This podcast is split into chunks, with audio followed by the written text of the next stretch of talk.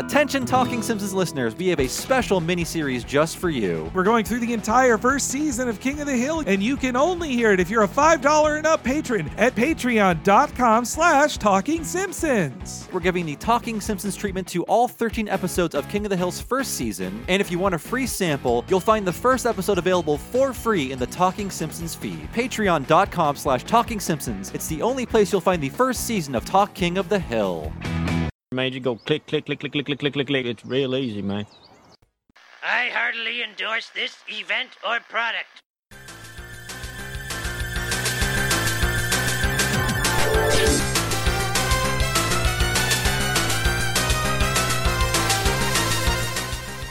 Ahoy, hoy, everybody. Welcome to Talking Simpsons, where we do some serious boning. I am your host, religious hook rug weaver, Bob Mackey, and this is our chronological exploration of The Simpsons. Who else is here with me today? Fan of delicious wine, Henry Gilbert. And who do we have on the line? This is Louis Peitzman, A Land of Contrasts.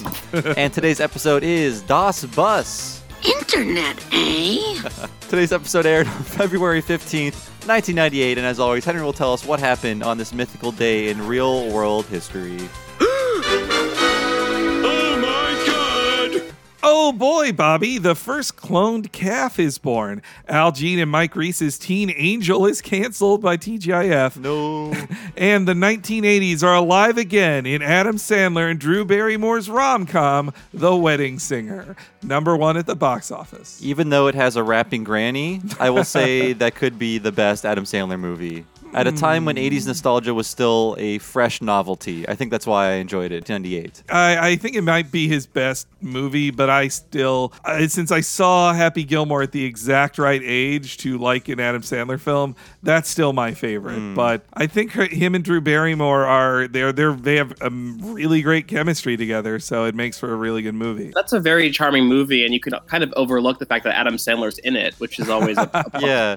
Well, he's not playing like a baby voice man, so it's like that could be a human being on the screen right there. He's an actual person. You the biggest disbelief suspension you have to do is that uh, Billy Idol has not aged at all from the, the 80s to then. He pulled it off.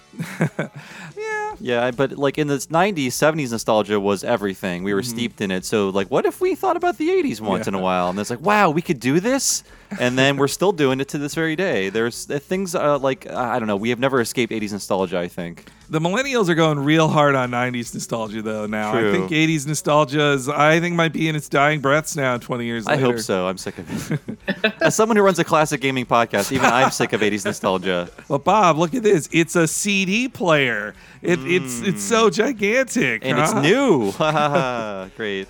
Uh, but yes, Teen Angel, not uh, not long for this world. Uh, Al Jean Yeah. Reiss would Mike Reiss would just quit television altogether, except for future Simpsons freelance work, basically. And Al Jean would uh, come crawling back to the Simpsons. Yep, the world was not ready for a sitcom about a sassy angel. Would it be, I wonder if that would that show would work now. Like maybe it was just ahead of its time.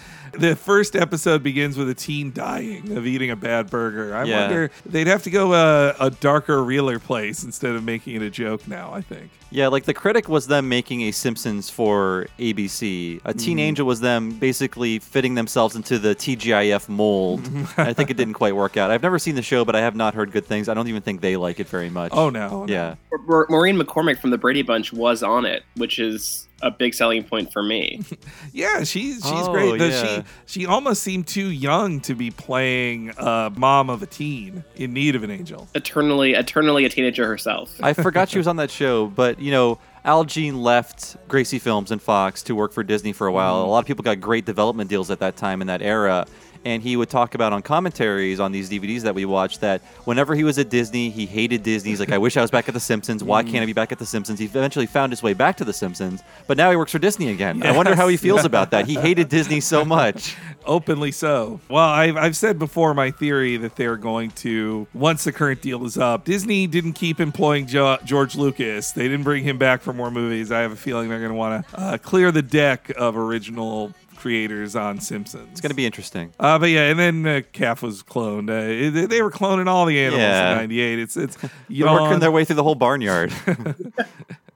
And now we have cloning for everyone. So we've come so far. Just constantly cloning people and things. Did we get to the point yet in history where Bill Clinton was like, "No more clones of people"? That's my Bill Clinton, by the way. It's terrible. I think I think '98 is when it was signed into law. I forget Gave when. a, a tiny, the tiniest thumbs down to clones. Uh, but all right, Das Bus. Uh, Louis, we you you were last on our Treehouse of Horror Seven podcast. You're a big Simpsons fan, quite an expert. Out of all, I gave you a list of upcoming episodes. You really wanted this one. Why? You know, season nine is it's so weird for me because I always forget that things really got wacky in season nine. Like it's a it's a big jump from season eight. And so I was looking at a lot of those episodes and in terms of like weird high concept things, uh Lord of the Flies parody really worked for me. I, I remember loving it at the time. Yeah, I was just looking for a chance to revisit. And uh, were you a reader or watcher of Lord of the Flies as a youngster? I had I definitely pretended to read it in school. but I found it too traumatizing. And I similarly had like seen part of the movie, but was like just deeply upset by how they treated Piggy. So I couldn't actually watch it. Wow. Yeah, I have a uh, master's in literature, and I've never read this book. It just never surfaced in any curriculum I was part of, so uh, I just never encountered it. I know all the beats of the story. I know Piggy getting his glasses broken and the thing with the boars and everything like that, but that's basically I just know it via parody. Right. I mean, I feel like we all know that people are generally terrible, especially boys. And so I don't need to read or see something to confirm that for me. I just, Yeah. Yeah, that's true. As uh, as a young picked on child, for me too, I, I didn't really need that thing to let me know, like, oh, I would be Piggy on this island, and I But don't like this. It confirmed the existence of bullying. Yes. You needed that in your just in case you were confused about that. yeah, and I also fear it could give bullies bad ideas. They're like, "Oh, I could do this. I could just take over and make people do kill someone for me." I never read it as a kid either. It wasn't forced upon me in school, uh, nor was it played for me at school on the TV. The uh, the film from the 70s i think it was or 80s I, I so i only know it through cultural osmosis as well. You know listeners out there i'm sorry we're such philistines. We have not read it read or watched it. But when i watched this episode though in 1998 i knew this was a lord of the flies thing. Like it's it's such a well-known story. Oh, yeah. so they didn't need and they hit it so hard on the head all the lo- the famous lord of the fly beats. It's it's not uh it's not hard to guess. Uh, I will say that on the Gilbert Family VHS, this was one that I would skip over a number of times in my rewatchings because Yeah. I didn't like it very much in 1998 either. We're having a lot of discussion in this room before the recording. There's a lot of hate for this episode. I, I like I no, I just I just was wondering. I, I mean, I, I hadn't. I didn't know there was there was backlash. I recall I was now, at this point in my life I was on Alt TV Simpsons, the news group, reading reviews and things like that. I wasn't writing a lot, but uh, people hated everything about the Simpsons. I think forever on the internet, but especially at this point in time, there were more people getting on the internet than ever, as this episode reflects with Homer. And uh, people really hated the ending, and I think the ending cast a shadow across all the funny things that happened before it in the episode. I guess we'll get to the ending, but it is still kind of controversial, even though they have done this ending several times Before since. the yeah. and, and before yeah, and too, before they did, yeah. I mean, not to jump ahead, but just because it's like a Deus Ex Machina ending, or like a what is the complaint?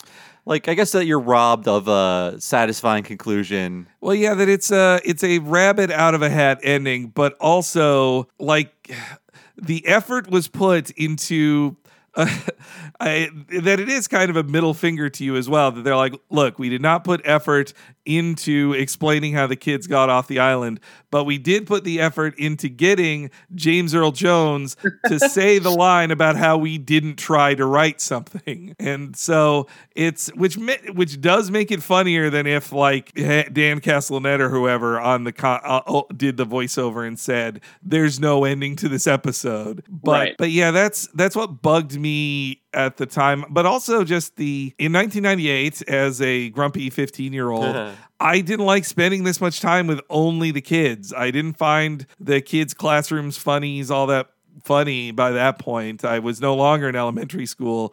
And so just spending that long on the island. And also, like, Milhouse sucks, and I just hate him in this episode. I, I love Milhouse mostly, but he's so detestable in it, and it doesn't, that does, isn't fun to go back to for me. I guess my only my only thought about the ending though is that it feels very much like similar to the rest of season nine. Things you know, you have like this is the season of Principal and the Pauper, which also has a very silly like middle finger ending. Um, so I guess I just kind of accepted it as part of this era of The Simpsons. Yeah, well, I, I I'm glad you brought up Principal of the Pauper because this was my reaction to this was more of what people have said their Wow. reactions to Principal of the Pauper were of the moment where you're like, this is where the downward trend begins for me more so than Principal and the Pauper. This is not. I don't want to really shit all over this episode because Yeah. it is. There are funny bits, and I will point out where I think there's really funny stuff, but. Principal and the Pauper is the very least that I believe them when they say it was a meta narrative about how people reject changes to a TV show. So a hasty ending that uh, that jokingly gets undoes all these changes is at least like an intentional commentary on a theme they built into the script, even if it doesn't work or not based on who feels that way. This was not about that the entire way to the end of the episode. It was just they did a Lord of the Flies parody that went too long and they ran out of time and they're like, eh, fuck it, this ending. And I think that it justifies them in the future. Also, not trying because they said, "Hey, but remember how funny it was when we Yeah. said let's say Mo, do that again." Well, I think uh, an older episode set a precedent for this, but it was done in a much better way. So, the day the violence died, we love doing that for this podcast because it's even more creative when we look back at it. Because essentially, the story ends in Act Two, and Act Three is characters of a show like in like some sort of existential dread state. Like, what do we do now? Like, how does this show even finish? And then at the end, it's like two clones of Bart and Lisa save the day, and it's like uh, they did they devote an entire act to giving you a screw you ending. Here, it's just like five seconds. So when I watched this episode as a 14 or 15 year old, I was like, oh, it's like a version of that ending. That's kind of fun. I'm and I mm-hmm. moved on watching King of the Hill next. I wasn't I wasn't that caught up in being mad. I was mad about a lot of stupid things as a teenager, to be fair, but this didn't really offend me. I guess it was that I had less satisfaction on my repeat viewings in 1998. Maybe not the minute it ended on the night it premiered, but in repeat viewings in that year is, is when it really started Well, to we're gonna work through this on this podcast today. Now going back to this though, I had completely forgotten multiple any other plot that was not Lord of the Flies in this, and that includes all the internet stuff, which I liked in '98 because I was kind of online then, and now I actually love these internet jokes quite a lot. Yes, uh, having worked for several internet companies since this episode has aired, I think it is very prescient. It's, I think it really just predicted the dot com bubble. uh, we'll get into more of that later, but uh, I really identified with all the uh, computer company, sorry, internet company things in this episode. I mean, it E-commerce. did also predict that that porn would be the big motivating factor for many people to get faster internet. that so. too. Yeah. having an internet porn joke in '98 felt like way ahead of the curve. Uh, I think we're gonna all have some porn nostalgia later in this episode, but Looking forward to it.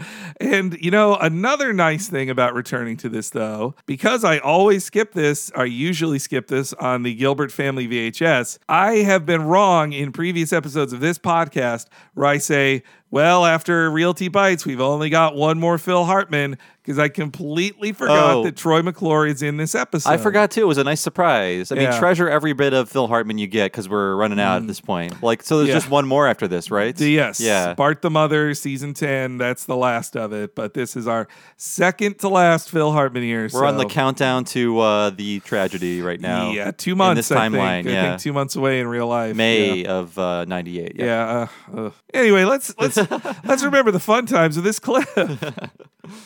Noah, thou shalt build thyself an ark measuring 300 cubits in length. 300 cubits, give or take. Exactly 300. And thou shalt takest two of every creature. Two creatures, Two of every creature. even stink beetles. Especially stink beetles. Cool. God is so in your face. Yeah, he's my favorite fictional character. Hmm, what's so late? You kids have to go to bed. But the flood's only knee high. At least let us watch till the midgets drown. Yeah, Mom, come on. You're going to stay up to watch Troy McClure and such other Bible epics as David versus Super Goliath and Suddenly Last Supper. Go, Lise. Way to cite precedent. Ah, Oh, all right. You can stay up late tonight, but tomorrow everyone's going to bed at five o'clock. Woohoo! That was my experience whenever these biblical epics would air on TV as a kid, uh, because they were three hours long with commercial, like three hours long originally, and then have to be uh, have commercials spliced into them. So it would be like in the entire day. Like, is this still on? when are they going to crucify this guy already? Get to it. I'm glad that era of movies is over. I like the joke about going to bed at five because when I was a kid, I definitely did not understand why you would want to go to bed at five, and now I fully understand. it's uh, it it feels like a real reprieve from life. Yes, yeah. well, also means Homer gets to go home early from work because he just says, "Well, my wife said I had to go to bed at five. I recall, I think I watched half of the Ten Commandments this way, and just eventually I got so just tired of waiting. Like the commercials, I, I the only times I watch movies on TV now with commercials on it is when I visit family uh, and they have on Christmas movies. Like so, a Christmas story. Like every, I swear, it was every four minutes they had a commercial now. And the commercials are very loud. Yes, to And- twice as and loud. Christmas story, you're just waiting for the racist last scene. So really, I thought every commercial was just a Geico ad at this point in history. Uh, well, actually, or progressive. Last night I did a rare watching of live television too, but this was uh, a pro wrestling event, and so most of their ads were the the nootropics they're selling to uh, to old men now. They all are like, you gotta you gotta dye your beard, and I bet your dick doesn't work, so take some nootropics. Here's here's a guy who used to who used to be a baseball player. He his dick works now. I have never read ad copy for dick pills yet on a podcast, and I vow to you, listeners, I never will. I do like the bit here of the kids in their negotiation tactics. Like that was a favorite of mine as a kid too, as a, a clever little snot nosed kid saying like, "Hey, you let me do that this time. What what about now?" Citing precedent is very important as a child. Now as an adult though, if I had kids, I feel like I'd say like, "Yeah, well, I'm setting a new precedent. You go to bed now. Laws just changed." This is not a democracy. I like the cut from them deciding they're going to watch the whole thing no matter how long it takes. And then the cut is Homer has completely finished his, his personal bowl of popcorn and, and Maggie's just passed out on, on Marge's legs there. Uh, it's also, it feels like a commentary on how Fox would, you know, condense the credits with when Kent Brockman comes in and ruins the end of a movie. Yes, yes. And I love the thing about the uh, real life Noah's Ark. Yes, yeah. he kills two of every animal. Tragic story of animal Yeah. abuse is the lighter side of the news. Uh, and though the AM Springfield just has the same music as Eye on Springfield. Yeah. Hey, small budget. It's a local is station. is that a continuity error or is it? And let's just say they reused it for uh, for the show. I mean, it could we could call it a continuity error, but uh, Let them have it. It was intentional. uh, so the kids then run off to their Model UN club, uh, and where some boning goes down. Okay, delegates, you leave tomorrow for the statewide Model UN, so this is our last chance to bone up. And bone we will. Lighten up, please. Finland, let's see that native dance. Smile more. Work that pelvis. No, too much smile. Sit down. Poland, tell us about your nation's achievements. Well, uh, I heard they sent a rocket to the sun once at night, and there was that submarine with the screen doors. No, no, no, no, no. Young man, you need to do some serious boning. oh, grow up, Lise. a brief note about some design things in the show. I Mhm. love all the costumes for the kids. One thing really annoys me, and we have uh, Simpsons comic book artist Nina Matsumoto sitting here in the room. Not allowed to talk on mic, of course. She's not mic'd up. But um, when Bart is wearing these sunglasses, normally the Simpsons' eyes are just connected to each other. The two eyes are just together. Mhm. But when he wears the sunglasses, there's a strip of flesh they add between them. And Ah. there's there's an episode coming up where Homer is a bodyguard. It's like a bodyguard parody, and he's wearing sunglasses. I think it's the one with Mark Hamill. Yeah, the Bi-Mon-Sci-Fi-Con episode. Yeah, yeah, yeah. yeah. Uh, mayor, uh, mayor to the mob. Right. Uh, throughout the entire episode, he's wearing sunglasses with just a strip of flesh between his eyes, Ah. and it doesn't it, like it's so weird. And then I looked up other. I was going deep on this. I was like just typed in Bart sunglasses, and it like varies between adding a strip of flesh between the Mm. eyes and having the sunglass lenses smashed together to fit the Simpsons like connected eyeballs. There's really no good way of doing that, is there? Yeah, I don't know if this irritated anyone else, but whenever I see this. It really bothers me. Well, just, just have like they add a strip of that shouldn't happen. It shouldn't be. It uh, it will annoy me from now on, but I never never really Yeah. thought about it before. I from a design perspective, perhaps they saw like, well, we draw Milhouse and other gla- permanent glasses wearers to have a strip of flesh and showing the thing that connects the lenses together. So perhaps that rule in design overrules the rule of eyes connecting on characters that don't normally wear glasses. Yeah, and Milhouse's eyes are very far apart in his head and very tiny, as Yes. we see in this episode. Yeah, which uh, that's a great. I love it. heck. I'm looking at, at images now. I Google image search Simpson sunglasses because you sent me down this rabbit hole. and there, there was a GIF of Marge wearing sunglasses and taking them off off, and the strip of flesh disappears as she takes them Ooh. off. Oh no. That's creepy. Yeah. I'm glad I can give our guests the same, the same kind of mania that I have. uh, but I yeah, hope we've infected the whole audience with it now. They're all searching right now for it. I don't know if there are still Polish jokes or Polish stereotypes, but I grew up in an extremely, extremely Polish town, Mm. and my mom married a very, very Polish man. So I've heard every Polish joke. The word Polak was thrown around. I hope I don't get canceled for saying Polak. Is that is that a slur now? Uh, I think maybe. it's always been a slur. I, th- I think they've been uh, they've been invited into the White People Club, right? You, yeah, but I mean, you couldn't say. I feel like you'd get in trouble if you said a slur against Italians too, That's true. even though they're That's in the white true. people. Well, club. uh, if you are Polish, I've got a Polish stepdad. He said it's okay. Okay. Meanwhile, I lived in a very, uh, thankfully, free of Polish people Ooh. area. as a kid. That's You're not getting pierogies That's there, jo- buddy. yeah, I know. I missed out. But I never heard any of these Polish jokes. This scene in the episode was my introduction to mean jokes about the Polish. Though you can replace Polish with any any uh, ethnicity you want to slur, and the jokes work the same. Are you giving tips on how to slur different ethnicities? Uh, you know, if you no, I, I'm sorry.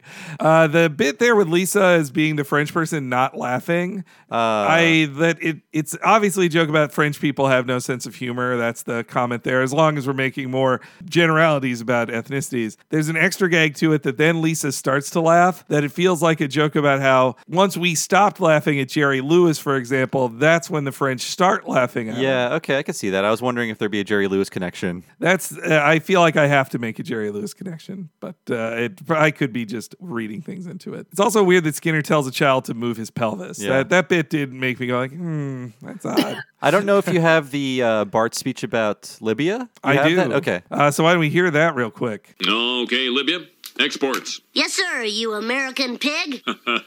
nice touch.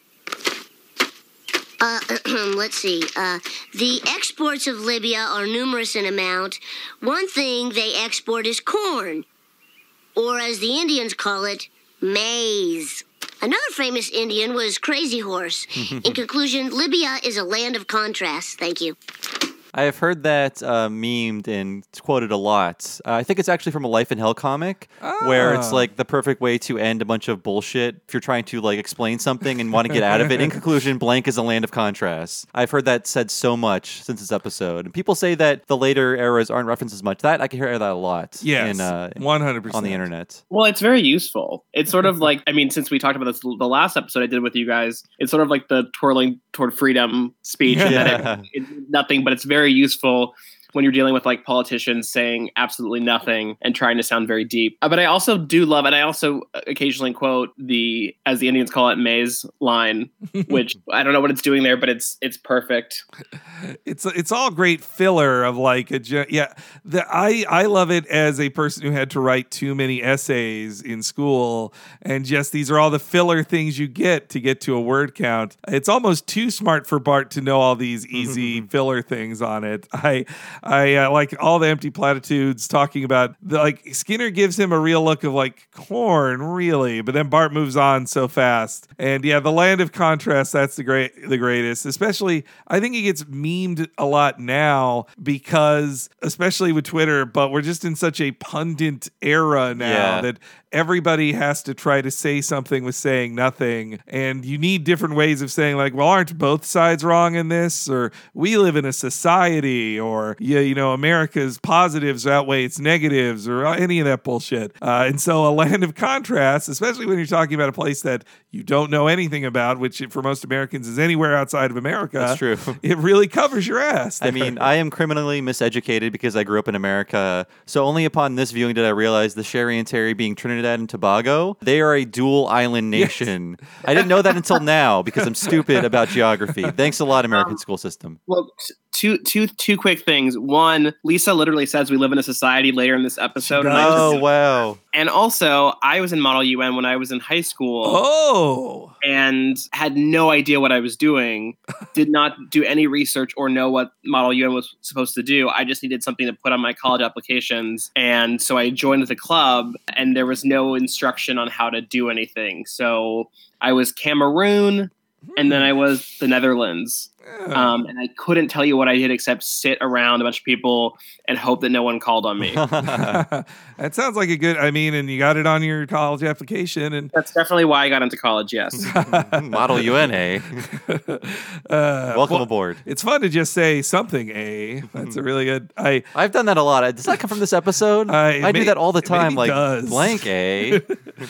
these Libya jokes are also quite dated because it's very uh, good Gaddafi era Libya. Not Mm-hmm. uh, not according to Wikipedia. We're very friendly with Libya now after the, the revolution there. I, I literally know nothing about Libya, so I know it's a land of contrast, and, and that Gaddafi got killed. But uh, that's S- it. Skinner banging his shoe on the desk. Did you get the reference here? Yes, It's yeah. a reference to an event that might not have happened, or I think I, I forget. It's kind of fuzzy, but Nikita Khrushchev did that in a UN General Assembly to In 1960. Uh, when someone was talking smack about the Soviet Union, and I think that is what made him a disgrace, like Mm. doing that during the General Assembly. When I looked into it, it says there's no photographic evidence of it happening. It could just be a myth, but it's like this is in the pre C-SPAN world where just everything was filmed all the time. Another uh, representative of another country was uh, giving um, a speech or reporting on something, and then like you know insulting the Soviet Union, and that's when he got upset. Mhm. So reportedly, even posed wise, the photo that I saw of it, he, it's not him banging his shoe. It is like right after he apparently did it, but he is stood to the side of a desk the same way Skinner is as well. So they're getting the reference as close as they can there. I though this takes me back to we've seen this a ton. We've been doing King of the Hill at the same time as this, and there's multiple gags where Dale talks about how the UN's going to control you, and like yeah, this captures much more like the uh, emptiness of the UN, and it can't really, at least to America and our government, it can't really do anything or enforce anything. It's funny to think back on when they're like, well, the UN's going to force us to get rid of all our churches. Like, they couldn't even stop us from invading Iraq. I don't think they can get rid of our churches. not with not with that attitude. uh, I mean, like the folks who were using the UN as the scary thing, like Alex Jones, they don't talk about the UN anymore. Like it was FEMA, and now I think they just trust our government. It's, it's the deep state, the deep Yeah. state now, because the government otherwise is great because it's run by our strong, powerful president. That's why you have to worry about the secret deep state inside the government that's trying to destroy the president. I have not dipped my toe too deep into the waters of QAnon. you will lose your mind. Yeah. You, you really should not. I mean, it's made all of our parents insane.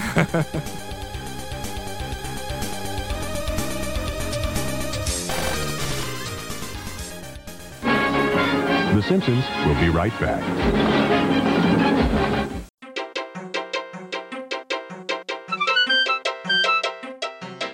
I'm putting down my chewy, chewy cocoa beans just long enough to thank our guest this week, Louis Peitzman. His commentary is always welcome, and we thank him so much for doing this week's episode. And you should definitely check out all of his stuff, learn about it on Twitter or at his Substack. Once more, that's Louis Peitzman. And if you want to check out more podcasts from us, we have so much to offer you at the Patreon. Patreon subscribers at our Talking Simpsons network get access to every episode a week ahead of time and ad free for this podcast. You can hear next week's right now. And the same goes for our sister podcast, What a Cartoon, where me and Bob go through a different animated series and episode each week. You can hear that a week ahead of time and ad free as well. And that's only the beginning of what you get for $5 a month if you're a subscriber at patreon.com slash talking simpsons. Best of all, you get Patreon exclusive podcasts like our current miniseries Talk King of the Hill, where me and Bob are going through every single episode of King of the Hill of the entire first season. You can only hear that if you are a member at patreon.com slash talking simpsons. And you'd also get to hear our previous miniseries, Talking Futurama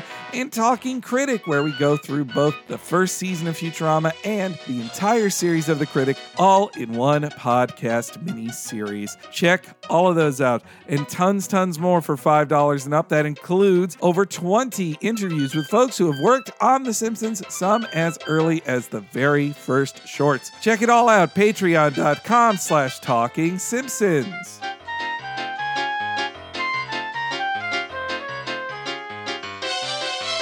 Internet, eh? Yes, on the internet you can find many things, including our most premium content at patreon.com slash talking simpsons. If you're a $10 and up subscriber, you get to listen to our monthly What a Cartoon Movie podcast. If you enjoy hearing me and Bob go into great detail of a Simpsons episode each week, then once a month I think you'll love hearing us talk about a different animated feature film and go super in depth into the history of that movie. You can hear us talk about you can hear us talk about Batman Mask of the Phantasm, Kiki's Delivery Service, Akira, a Goofy movie, The Secret of NIMH, and our newest one for this month, Spider-Man Into the Spider-Verse. Those often go over three hours long, and you can hear all of them right now if you sign up at the $10 a month level or take your $5 and up pledge to $10 a month. You definitely want to hear all this at patreon.com slash talking simpsons.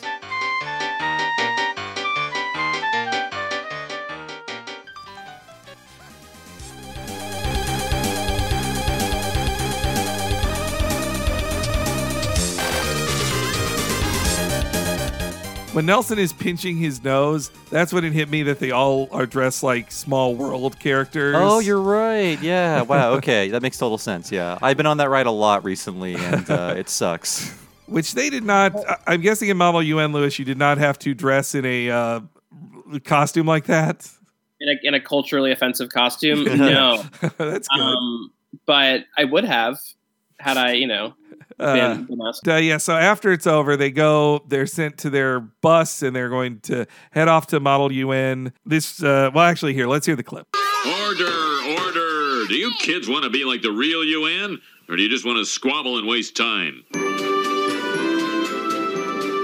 Have a great weekend, kids. Be nice to the underprivileged countries. Good luck, Ralphie. If your nose starts bleeding, it means you're picking it too much or not enough. Okay, kids, Otto's in charge. Remember, Otto, we're trusting you with our greatest natural resource the school bus. I love the overly coddling Wiggum. Yes, It's yeah. very cute. That- Get off the stage, Ralphie. Though the nose picking jokes disgust me. It is pretty I- gross. I, I laughed much more at boning than that. and the uh, and also order at any cost as the as the slogan of that UN. That's with the dove dressed up in like uh, with like bandoliers Yes. and guns and stuff. Yeah, it's great. I love that. So if we want to get overly pedantic here, well, that's that's what we're doing here. That's our Uh, job. So look, the the children are, as far as we see, they get on the island. One night passes, and then the next day happens. So when they say they're going to be gone for a weekend, they are not gone longer than mm, Homer and Marge expect them to be gone for. So maybe that could explain it. But I would feel like parents would check that they the bus made it to where they were supposed to go. You know, like that. well, was, they, didn't, they didn't have cell phones, so there must have been no way to contact them. no, It was a simpler time. In the past, you throw your kids into a bus and you assume they'll make it back safely. and you go on with your life, happy of the freedom to be away from your children. Yeah, like when I took a school trip uh, a few years before this episode aired, there was no like contact with home saying I made it okay, mom, etc. Just like, yeah, I'll be at this location and then I'll come back.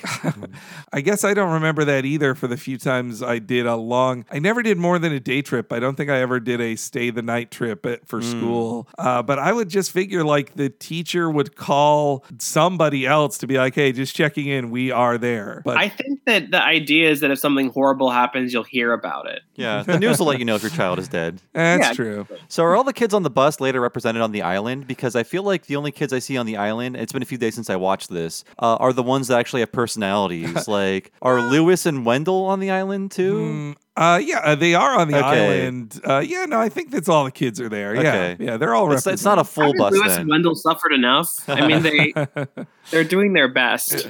and uh, oh yeah, we did skip past it too. We had a nice Ralph. There's a lot of good Ralph in this, the iconic Ralph here, and him being Canada, and all he has is to sing "Oh Canada," which he does correctly. He, People think he's a little slow. uh, but yeah, so meanwhile, we get the introduction of our uh, really underutilized plot point here. But I love every second of this internet. I kind of wish it was in a different episode and could be expanded a little more, but it is a really fun B story. Yeah, and David S. Cohen, at this point, his name is S. Cohen. At this point in time, he was feeling very anxious because he went into TV writing from, you know, going to Harvard and Berkeley.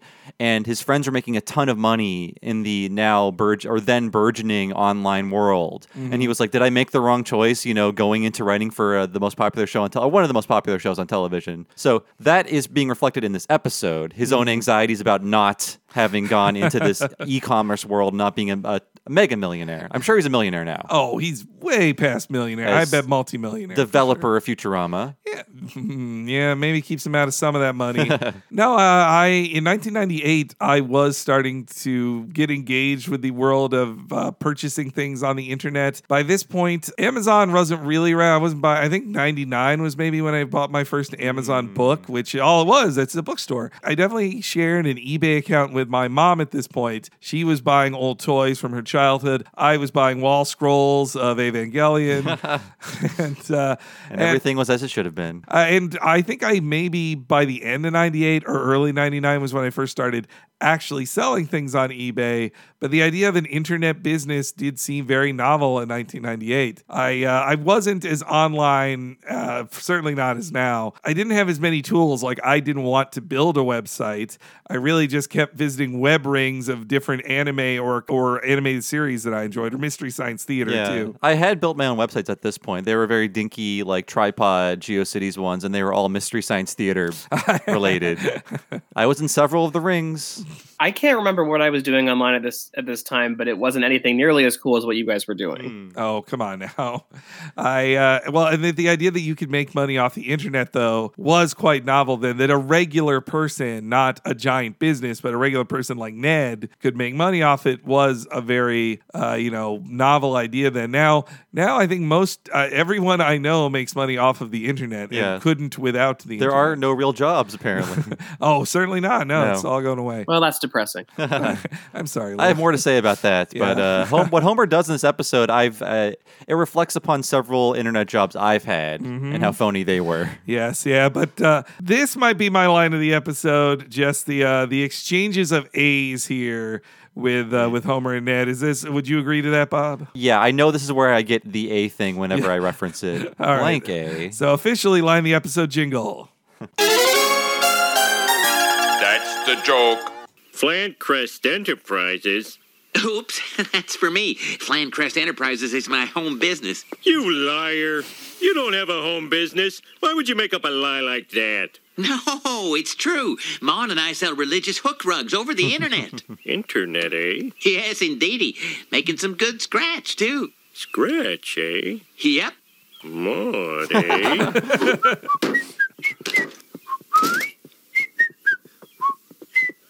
Homer, what are you doing? no time to answer that, Marge. I'm setting up a home office for my new business enterprise. What business enterprise? Ever heard of a little thing called the Internet?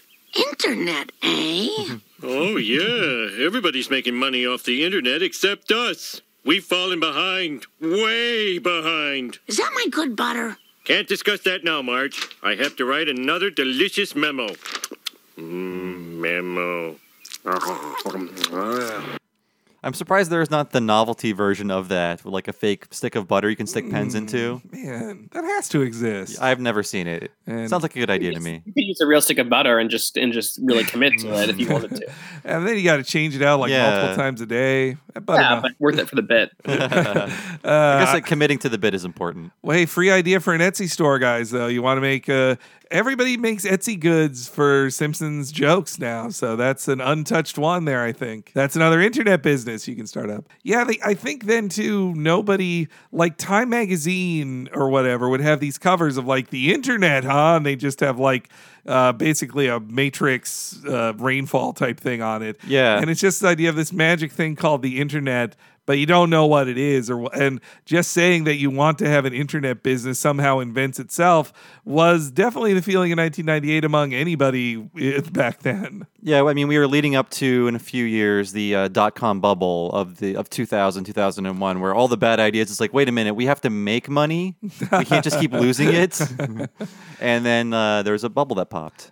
Well, this is how I feel about Bitcoin and have for the past few years, where like I know something's happening. I don't quite know what it is. Other people are making money, and I feel like I should understand it. Yeah, data mining, uh, There's all that something stuff. to it, yeah. It just makes the price of video cards go up. That's all I know. All I've learned about Bitcoin is that it's uh, one of the key investors in it is a guy who was in the Mighty Ducks, who also invested in a uh, very skeezy business that uh, Bryan Singer also invested in. Keep digging Oh, more into that, folks. uh, you'll you'll learn some things you don't want to know about stars of Mighty Ducks. Uh, and I feel I am in danger of uh, being sued if I say more things about this. The moral is never Google anyone who was in a movie you loved as a, as a child. it's not Emilio Estevez, right? No, no. Oh, thank God. it's uh I think it's the lead guy who didn't really go on to anything. You said too but- much. Okay. Um okay, though as a as a pedantic thing here though, Homer is never connected online. That is the joke. He sets down a typewriter and says he has an internet business, but he has a pop-up ad later.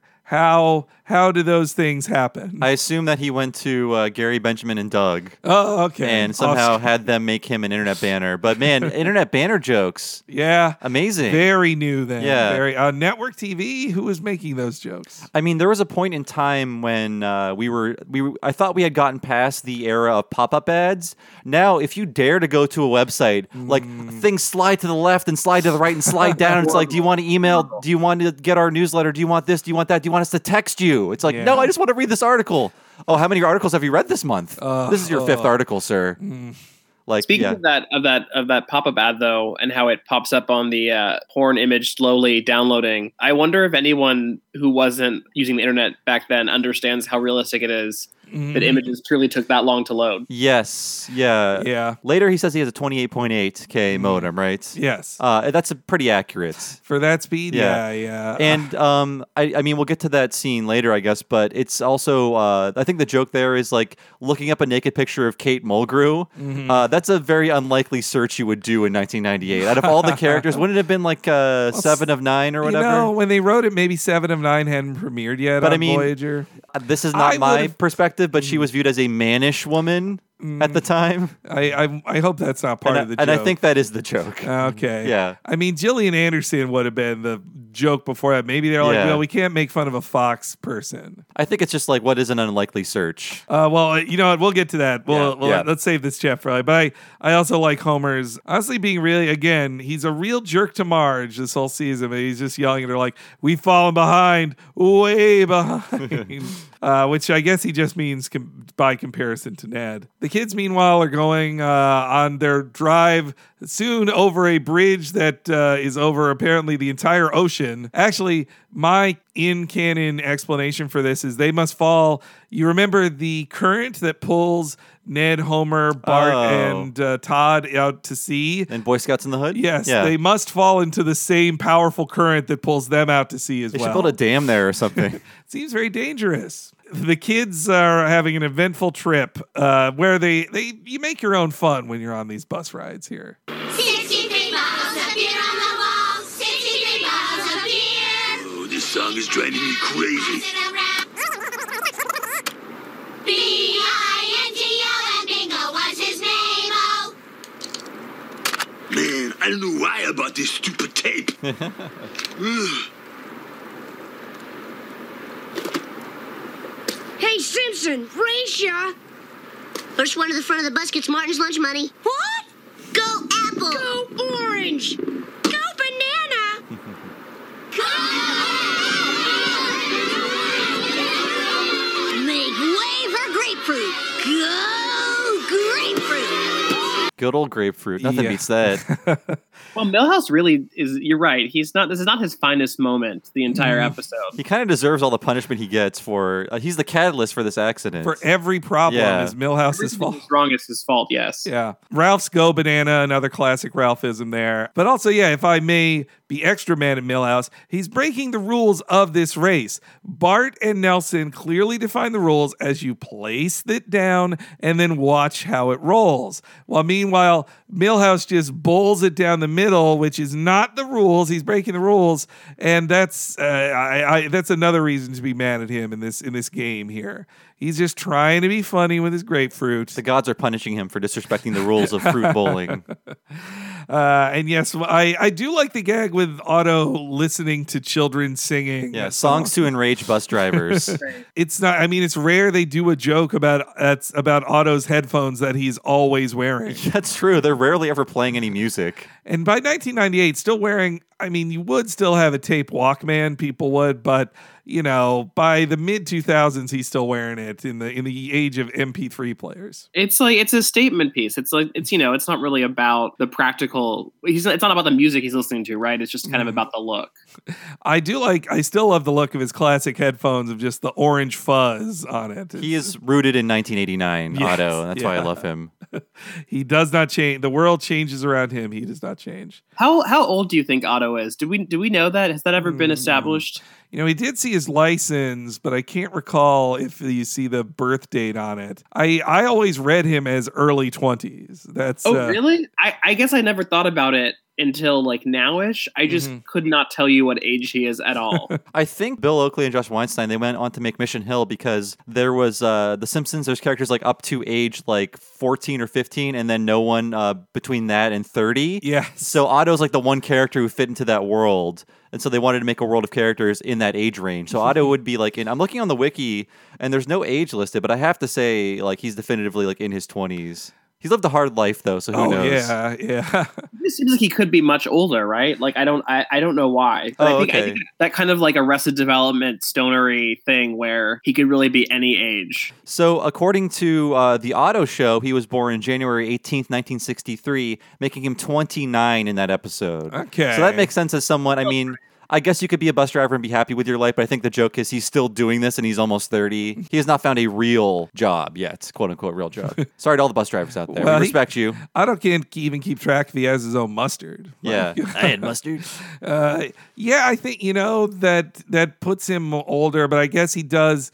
When he talks about the bands he likes, it's rare he's kind of specific about a bands. And this one, it's Zeppelin, which a metalhead of the 80s certainly would like Zeppelin, but I feel like he would be calling out Motley Crue or Quiet Riot or uh, one Whitesnake, I don't know, one of those, uh, or Guns N' Roses, something from the 80s. Calling out a 70s band, it, no matter how iconic they are, that does make him feel a little older. He was going to die. He didn't want to die a fraud. He knew what he really loved, and it was 70s classic rock. And uh, yes, the grapefruit juice gets in his eyes. I do like him asking them, like, I can't see, you got to be my eyes. And then he goes over the edge, like, how we doing? There's a nice little joke when they come back of him spinning the bus wheel like a ship's wheel. Yeah. It's very subtle. I just I just picked up on it this time. That was really clever. And then Act Two comes back with just like a quiet silence, and then the bus drops, and then back to quiet, and then it pops back up again. That was really clever. It does feel like kind of a, a more modern later Simpsons in the sense that like the first act has very little to do with anything that comes after it.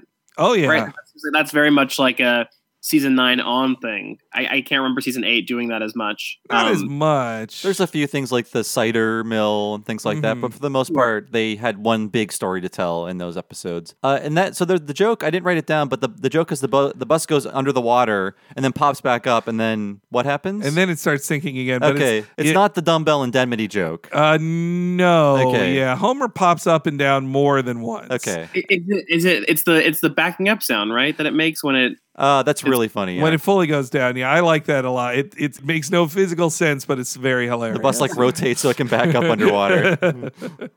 Uh, and also that when they come back from the commercial, that Ralph is still saying "Go banana." I like that too. And uh, I looked this up in 1989. There was a very similar type of school bus crash, and the results aren't funny. Oh so no, I'm not so let's not talk about that. happened in Texas though. That uh, you that you can do the rest of the search yourself, guys. So uh, Otto, I think, does the exact wrong thing, which is abandoning children to get help. Like you probably shouldn't do that if you're the only adult around children in a bus crashing.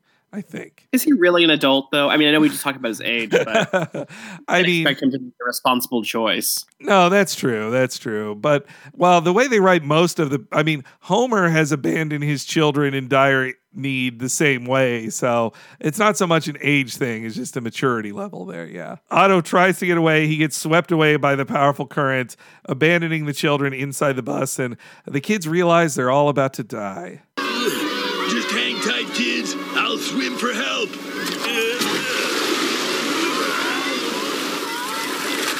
What the? Oh, Zeppelin!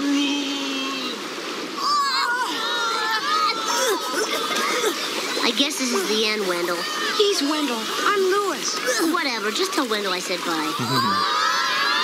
As we talked about before in season nine, I think you pointed out, Henry, they're really dealing with the baggage of the history of the show. Yes. And I love them throwing these season one nobodies under the under the bus, literally, because it's just like, wait, who are who is Lewis? Who is Richard? All, who, all these like mm. Shermies of the Simpson world. me. Yeah, that's, a Matt good. Joke, by the way. He's Oh, like, okay. they're like a Shermie character. It's just like, who are you? Did you have a personality ever? In the shorts, they never went to Springfield Elementary. In a Butterfinger ad, they had one at the school, and that's where Milhouse was introduced. But aside from that, Bart, had no friends prior to the series. So when they set up the second series episode, uh, Bart the Genius, they need him to have school friends. So they make up these kids, and they think, well, these are going to be his regular friends. Where uh, we put all this work into them. And as the writers would realize over nine seasons, those characters are boring. Are there one joke or not even a joke? Like Richard and Lewis are boring. They, they don't have anything to them. Wendell has one joke of being the queasy kid on the bus, but after the second time they do that, they're like, we're not doing that again. So now, by Right, I mean, that was oh, so- Wendell's only defining characteristic is that he is nauseated, right? That's Yeah. like the only thing I can think of. Uh, he threw up, and they at least give him a couple throw up jokes, but Yeah, in the early openings where they pan across the town, there's a sight gag of everyone fleeing the bus as Wendell throws up, like in that pan across the town to the Simpsons' home. He's in every version of that. Yeah, but I guess they had big plans for Wendell. But it's fun to. Uh, we've been doing this show for a long time now, and it's fun to just look at the classrooms uh, of Bart and Lisa, looking at all the students. Like they are in every scene of these classrooms. Mhm. They never talk. They've been there for 30 years, and they're all like these funky season one designs, like the girl with the beret. Oh yeah, they the- all have like little the Mac- cool glasses girl. yeah, some have like the little Matt Groening dot eyes, like Milhouse, uh, like Mm. Yes. the Akbar and Jeff kind of eyes. I wonder if they got so specific with Wendell and Lewis because when they were picking which characters would be on the island, they thought, well, we need two more spots here. Who should they be? Uh, Do we have any other named characters after Sherri and Terri? We can't think of any. I want to say Richard and Lewis because it's a black character and a white character. They're like the Lenny and Carl of the Mm. child are. Simpsons world. there has to be an episode uh, they've done after this that explores like who these season one nobodies are. I wish they would do Mm. that if they haven't. I just learned on the Simpsons wiki that Lewis's last name is Clark. Oh, Oh, cute. I get it. Cute. I want an episode with Lewis, Wendell, Richard, and Janie, and nobody else. Just them. yeah. And uh, who was the girl who had the uh, the broken Spider-Man doll? Oh, Clovis. Uh, Hortense? Hortense. or something like that. wow. Classic names of, of young people. Yeah. so after the dumping on season one characters, they uh, all get pulled out of the bus uh, in a very like proto Titanic scrape across the side of it that then everybody flies out of, and that's when there's the bus backing up underwater, which uh, they're very clever. And this is another moment of Milhouse being useless. He's like he he's not even saying he can't swim. It's just that he thinks he has swimmer's ear, and so then Bart saves him again. Like he's he, there's so many times he'd be dead if it wasn't for somebody else, and he is completely thankless and selfish in all of it. He has a massive load in this Yes. entire episode. so when they land on the island, it was only so again. I said I never read or watched the uh, film version of Lord of the Flies, and it didn't hit me when the kids landed on the island. But when Bart picked up the conch shell, that's when I was like, Yeah. ah, there we go. I think it was basically advertised as a Lord of the Flies parody. Oh, okay. I, I think I knew that going into it, or at least like reading the episode previews. But I think they were upfront, like in this Lord of the Flies parody, comma. Bart does Okay, this. I don't recall. Meanwhile, Homer does that. Yeah, I think I think it was like, uh, but it, it's possible you didn't see. Oh, yes, that that's- I don't recall copy. seeing it. Yeah, but yeah. Uh, they were pretty much. It was not like a surprise or anything Mhm. like that. And uh, yeah, this is beat for beat so much what how it goes in Lord of the Flies, starting with the uh, the lead boy Ralph, I believe he is. Let me talk to the lead boy. he finds a when they are all in chaos on there. He finds a conch shell, blows into it, and starts leading. And people recognize him as the leader, except for a tougher, meaner kid named Jack, who is Nelson in this.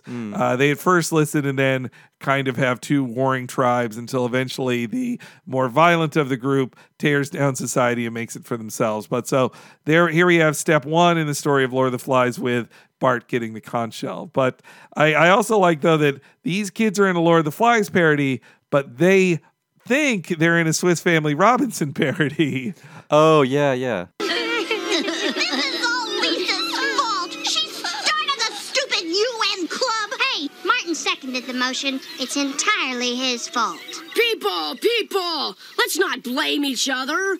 We all know this is Milhouse's fault. Yeah, you and your stupid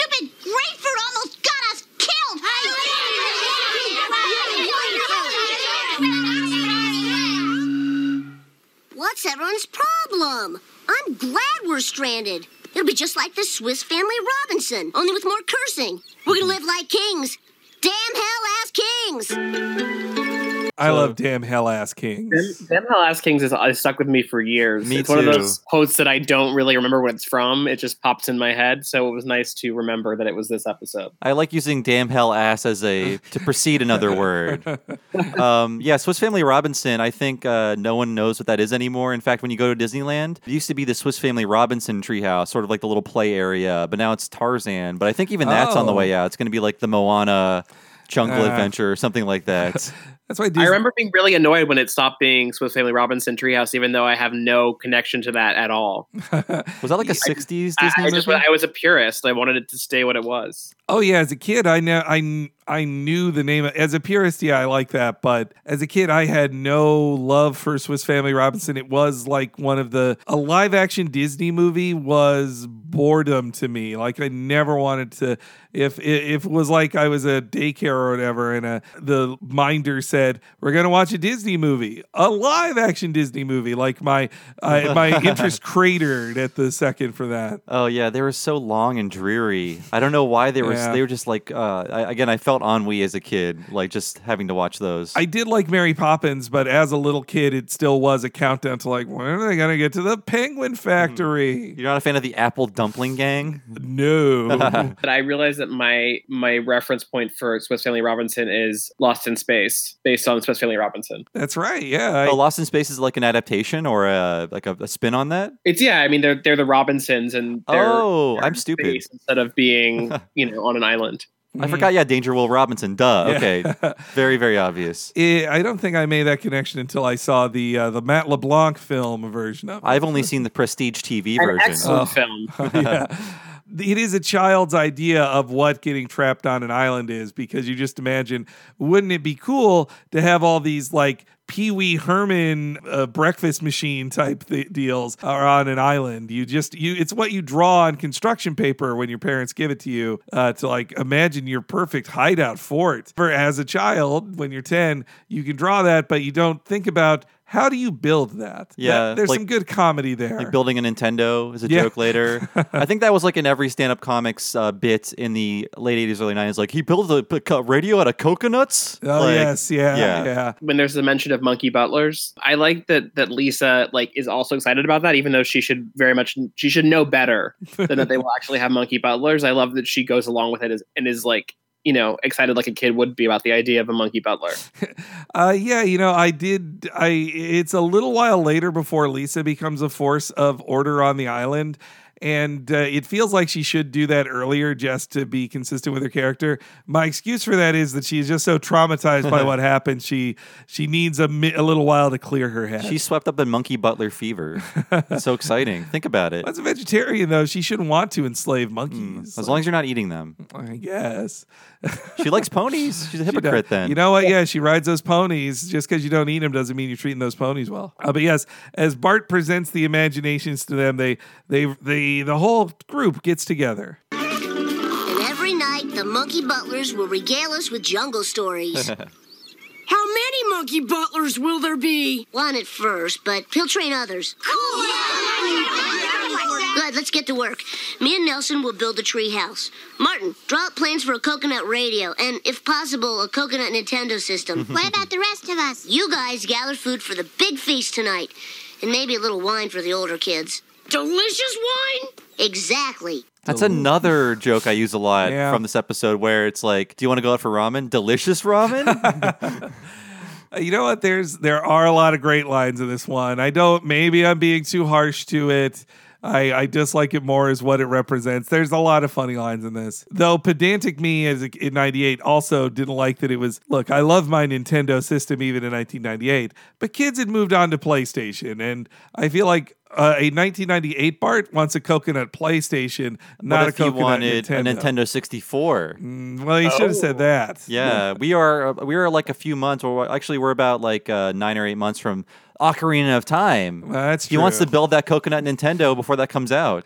Uh, I was always loyal to Nintendo. I would have I would have gone for the Nintendo even Oh. at that time. Oh, I was too. Hey, you're talking to Mr. Mario fanboy here. Yeah, I I would have, but I now I feel like Bart Bart of 1998. He wants a PlayStation. No, the next season they finally would have a PlayStation, not a Nintendo joke with the Crash Bandicoot uh, gag of the game Lisa Hmm. oh, plays. A Lisa lot. gets an A, so good. Yeah. can't wait for that one. See, there's still good episodes in 10. Well, listeners, stick with us. You're still going to enjoy it. Uh, yes, L- Nelson's qual- qualification of delicious wine is pretty good. I, I still, you know, I'm not, I, as I get older, I like wine a little bit more. I went from in my 20s simply hating wine to now it's like, well, if you give me free wine, I'll drink it fine. But I, I still don't love it. Going to Catholic school broke me into the world of wine at an early age. Mm, as- Get those kids nice and drunk.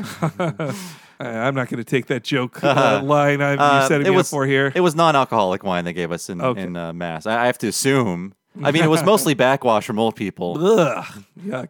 But uh, it was blessed by God. I drank a lot of wine at Temple when I was a kid, Hmm. and they would put it in little in those little cups, like when you like medicine cups. Ah, I see. that come with your Dimetapp or whatever, I and pre- you would uh, you know drink little little wine that was mostly grape juice. I prefer that to just the communal, disgusting uh, Ugh. chalice. And then it's like you had the choice to have the priest literally put the thing on your tongue or in your hands. It's like, just stick it in my mouth. Jesus. I guess these people just needed physical contact. The ones, Uh. the mouth people I worried about. Like, But Louis, was your wine as sweet as Mo said about Jewish wine? Yeah, no, it was Manischewitz, so it's it's really just kind of grape juice that's been left out for quite a while. Well, that's why again I'm a real uh, sweet tooth when it comes to alcohol. I don't. I prefer cider to beer. Hard liquor has to be mixed with something if I really want to enjoy it. And rosé is my favorite of the wines because it's uh, it's the sw- it's the nice in between on sweetness and lightness. And you're owning your basic bitch status. I as a- am. as a rosé drinker, I which just is like alcohol tastes like wet fire and uh,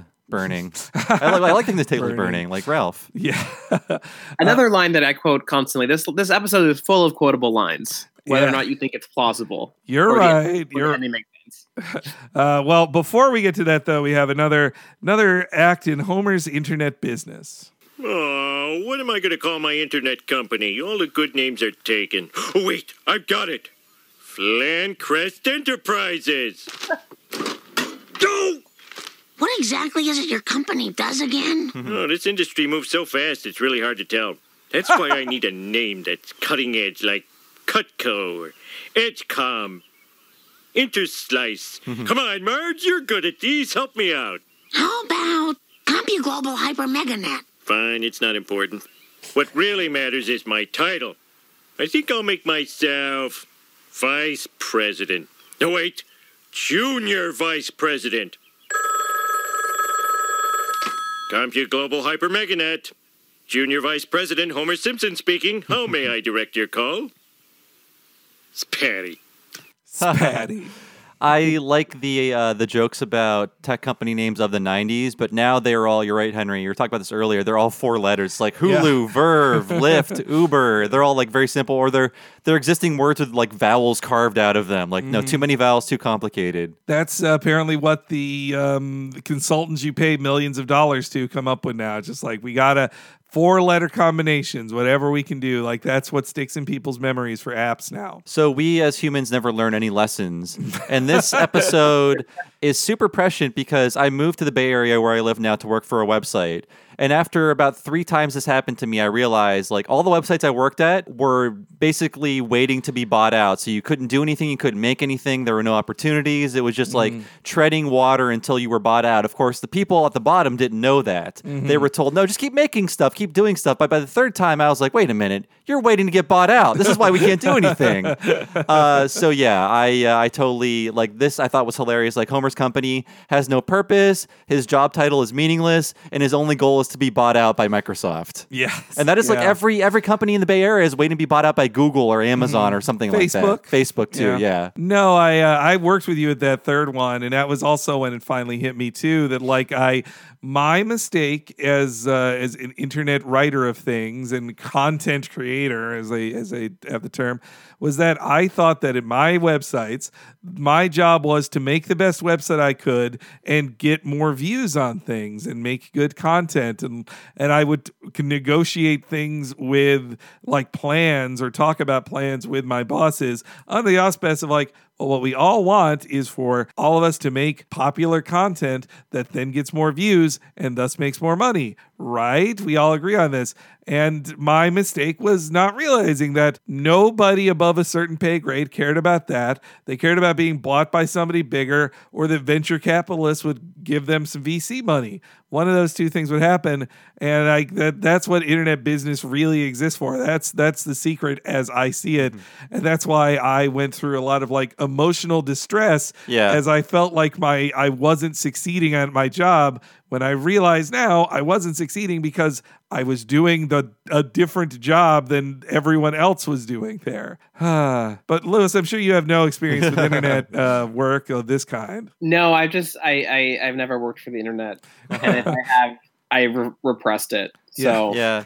I mean the fir- the first uh, Like- job. Oh, sorry, Louis. no, I, I'm I'm good. I'm just working Okay. through trauma. Oh, we all are. We all are. I mean, the first job I worked at, I got hired at a website just as they were bought out. Mm. And the lie that we were told was like, oh, this means more resources for you and a higher profile for you and, you know, access to all of these people that can help you. But really, it was just like, no, we're going to slim you down. We are only buying you to increase our profile Mm-hmm. and our portfolio and to increase our hits to sell to another company. And they eventually did. And then they shut our website down. but uh, that's Yeah. why I'm really happy to work for ourselves on Patreon. People Mm-hmm. think, is it like, is it, isn't it weird to work for yourself? Like, how do you do that? This is the realest job I've ever had. this is the only job that I feel that is real and that my work actually pays off. I'm not just making stuff that I don't own Mm-hmm. to be sold.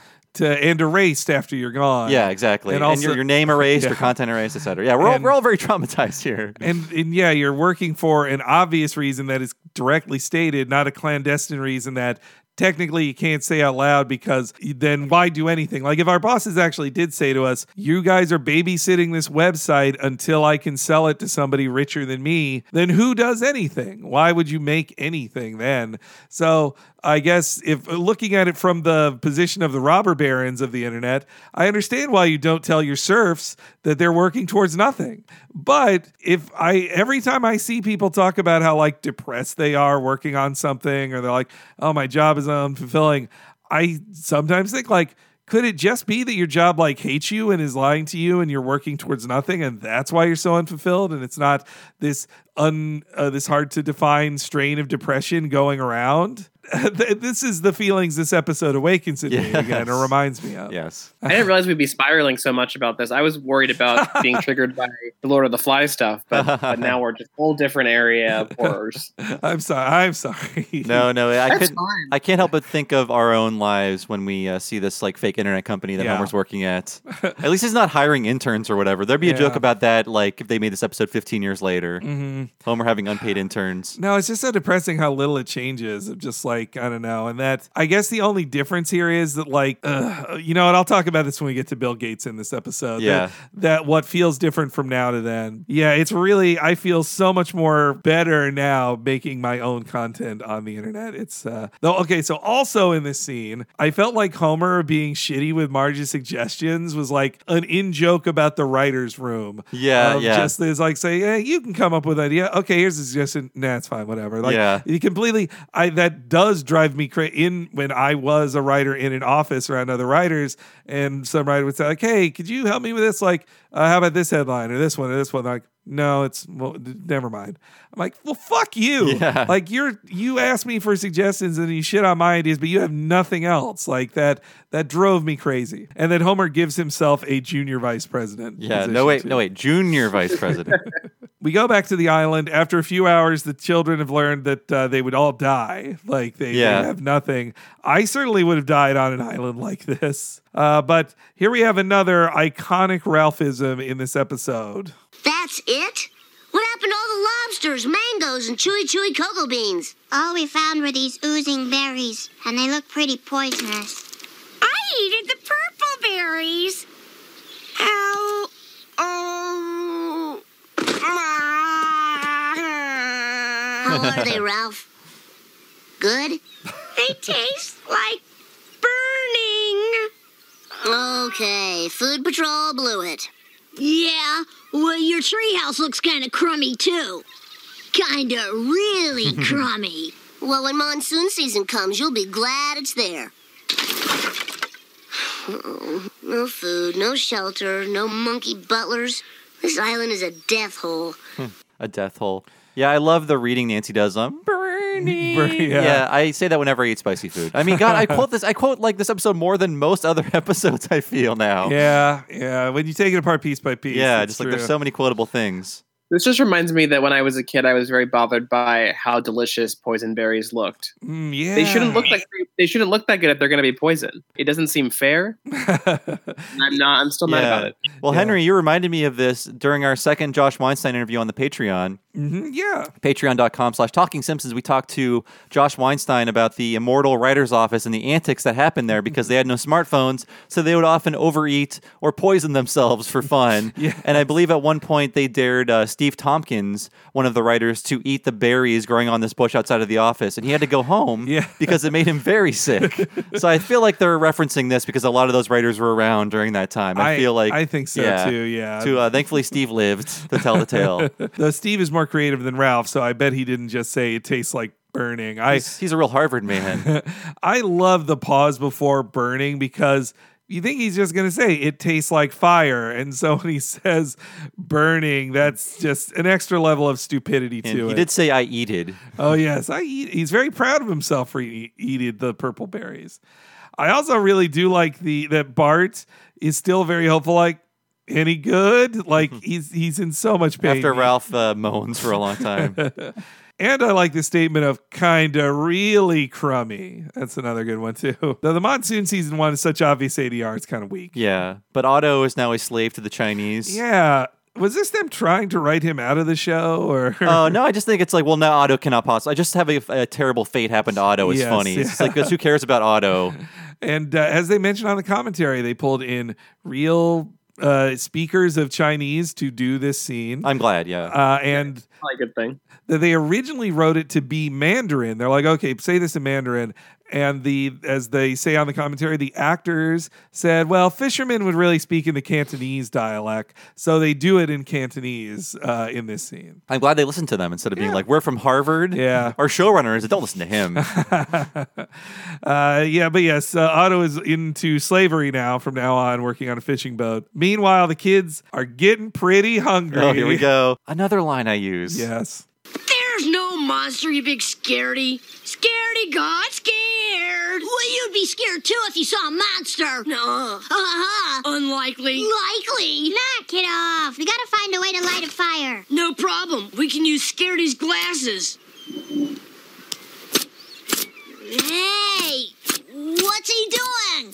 What's that sound? There you go. Good as new.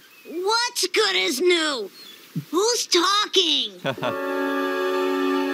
I'm so hungry I could eat at Arby's. Oh my oh, gosh. She really is hungry. Really hungry. it's the monster! No, it's not. It's my tummy. I mean, stomach, gut, crap factory. Wait a minute. We had a cooler full of snacks on the bus. Hey, yeah. And I think I know how I can get it.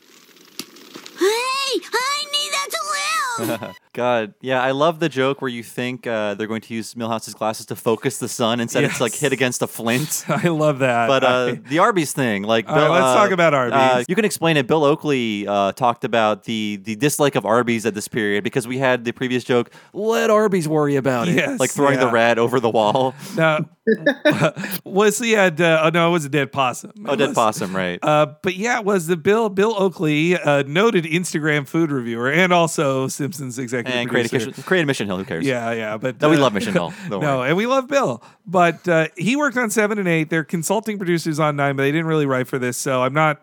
Bill Oakley didn't write this joke. He did. He did oversee their previous Arby's joke. Bill is of the opinion that Arby's is good fast food. I I wouldn't say no to it if people said let's go to Arby's. I'd have it. I like their spiral cut fries, and if you're looking for something that isn't a burger, like it's beef and cheddar is good, uh, but it's not the king of fast food. It's not that great. But Bill Oakley has the opinion, and I I, I really agree with it that it's not that Arby's sucks.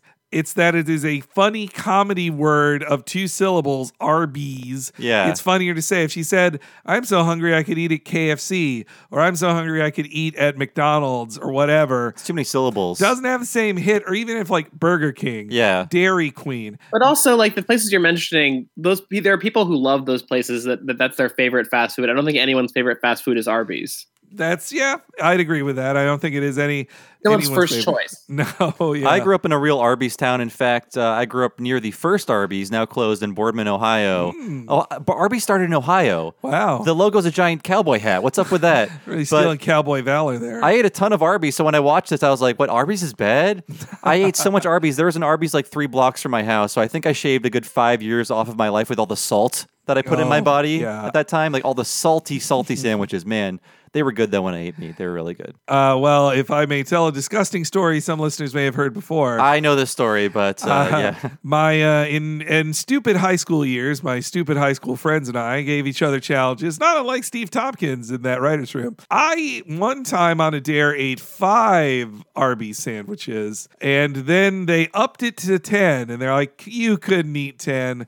And I thought, I'll show all of you guys. So we didn't just buy 10. We went to an Arby's and ordered 10, and I ate it at the Arby's. I got to nine and a half, and this we were simply just roast beef. Roast beef, regular size roast beef sandwiches, no cheddar, no fries. I get to nine and a half, and everybody's like, You're so close. I was like, I simply cannot eat anymore. You also weren't allowed to go to the bathroom. And Whoa, you have official rules. Yes, yeah. Well, was there some sort of cash prize at stake, or just like uh, on? It was for honor. It was for honor. Okay. And, uh, and then nine and a half, I was like, I simply can't eat anymore. And I think we, uh, I made it to the parking lot.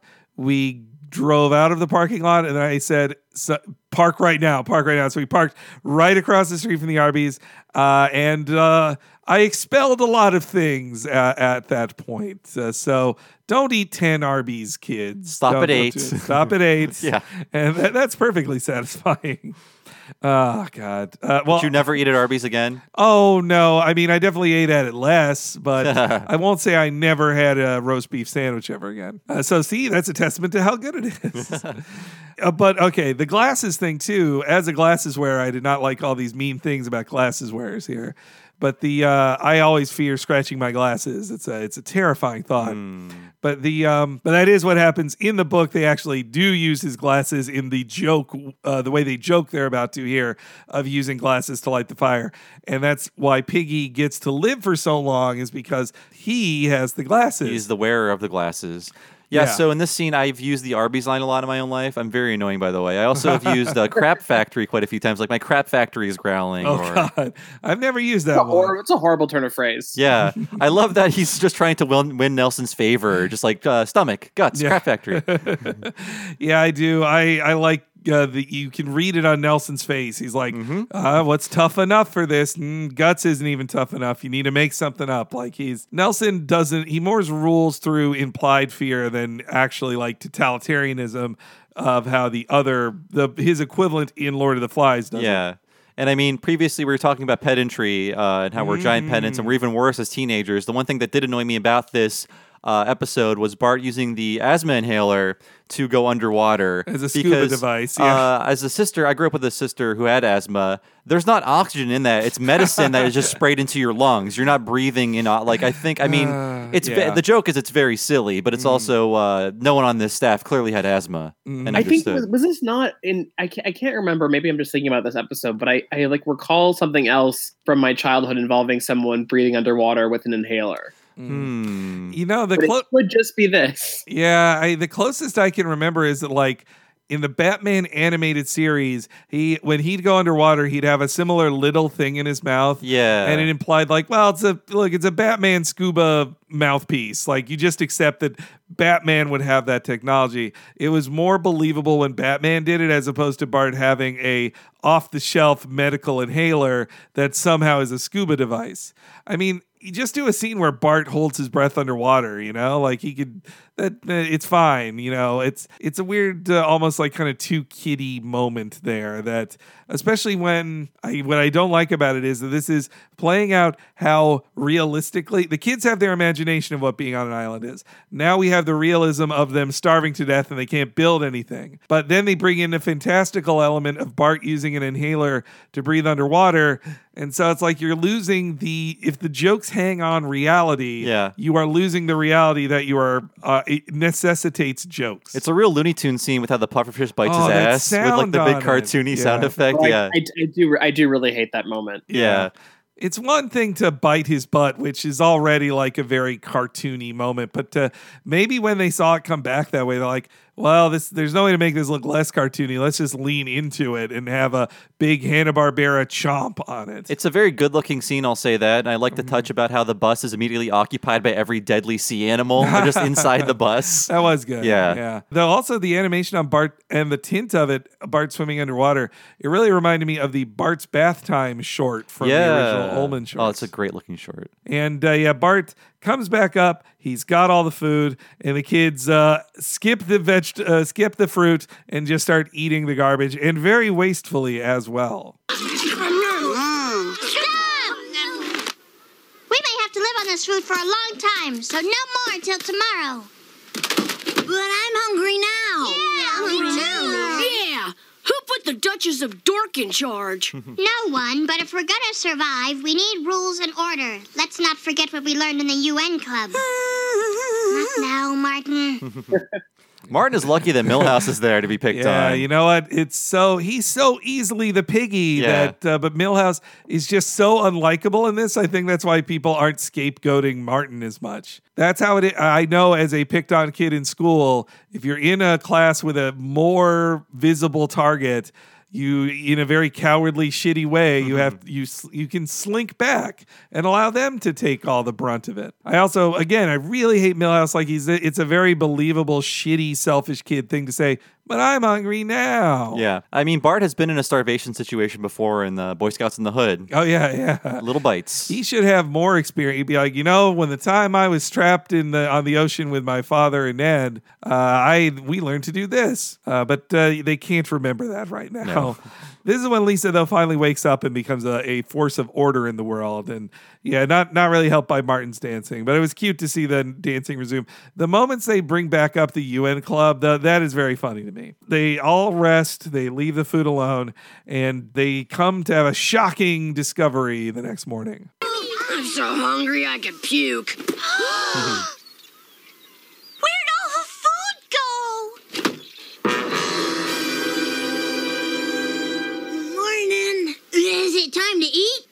Looks like you already did. what are you talking about? You ate our food. Thanks a lot, Milhouse. Now we're all gonna die because of you. But I swear I didn't do it. Nacho cheese. Get him! He still ate some of the food. Yeah, this Did con- eat some of the food. this confirms that bag of Doritos he admits to eating later. That nacho cheese is the smell of it. Yeah. yeah. I uh, that's again fuck Milhouse. Like he, he is lying to them. I it, I am with Nelson. I, I never thought I'd take Nelson's side in Milhouse versus I Nelson mean, on these things. look things. who but- raised Milhouse. I Does. Milhouse deserve to die based on him No, eating the food? no. What, what, where's the line here? I'd withhold food from him for a while and keep him in that bamboo cage. I'd, I'd keep him there. I wouldn't kill him. Certainly not. No. None of I, but I'm against the death penalty in all cases, really. Sure.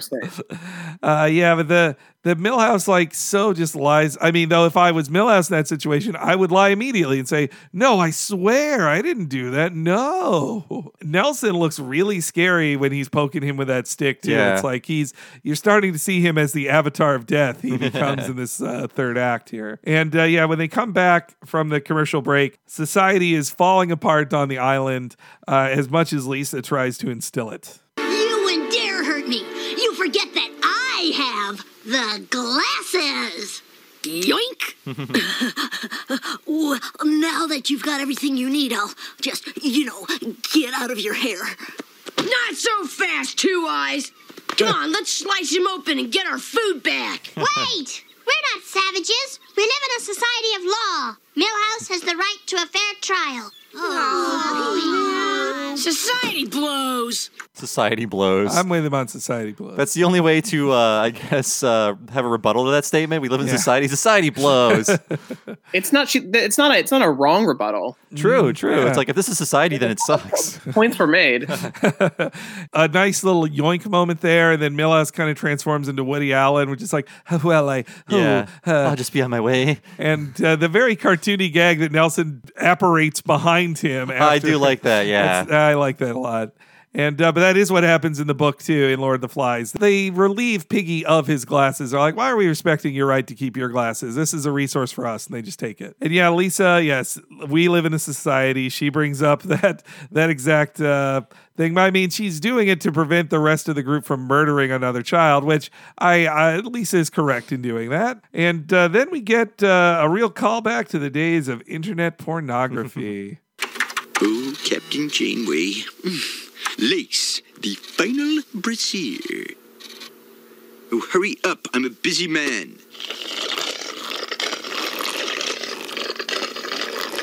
Ugh, this high speed modem is intolerably slow. Hey, what the. Huh, the Internet King. I wonder if he can provide faster nudity. Welcome to the internet, my friend. How can I help you? I'm interested in upgrading my 28.8 kilobaud internet connection to a 1.5 megabit fiber optic T1 line. Will you be able to provide an IP router that's compatible with my token ring Ethernet LAN configuration? Can I have some money now? I know what all those terms mean. I do too. Yeah. Now I used to be There, techno at one at one point, this definitely would have been super baffling to me, and now I'm like, I don't know that much about anything, but I do recognize all those words.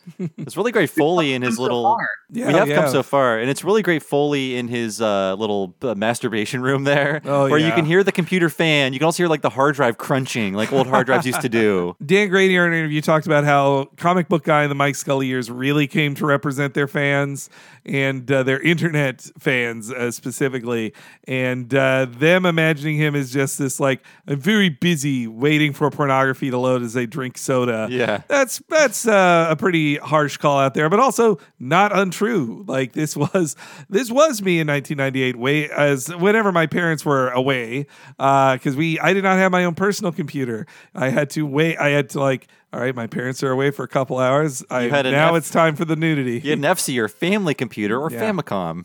And that's how you kids with your in, incognito windows now, you don't know the pain of having to like delete all your history of like you have to budget time in internet viewing for deleting history in the cache. Yeah. The cash. They should just be up front with incognito mode. It's got like a cute little detective on it and stuff. Just like make it porn mode. Come on. We all know. We all know. It's the brown bag of the internet of just like you don't know there's liquor in this bag. Very accurately captures the waiting for a naked picture of someone to load or or dirtier than that. Yeah, th- what he's looking at too then really reminds me of the age of uh, fake nudes of celebrities too back then. Yes. Oh yeah, that was a huge industry.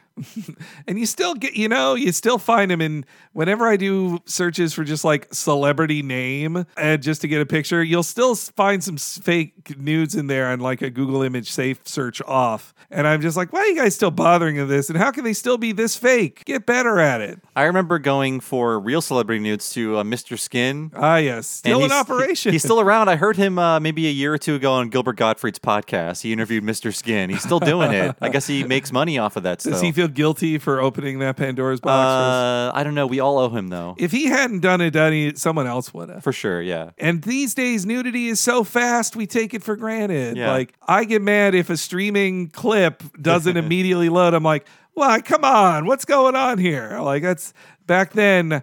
Oh, the like video footage on the internet of porn in 1998, that was just a pipe dream. I'm horny now.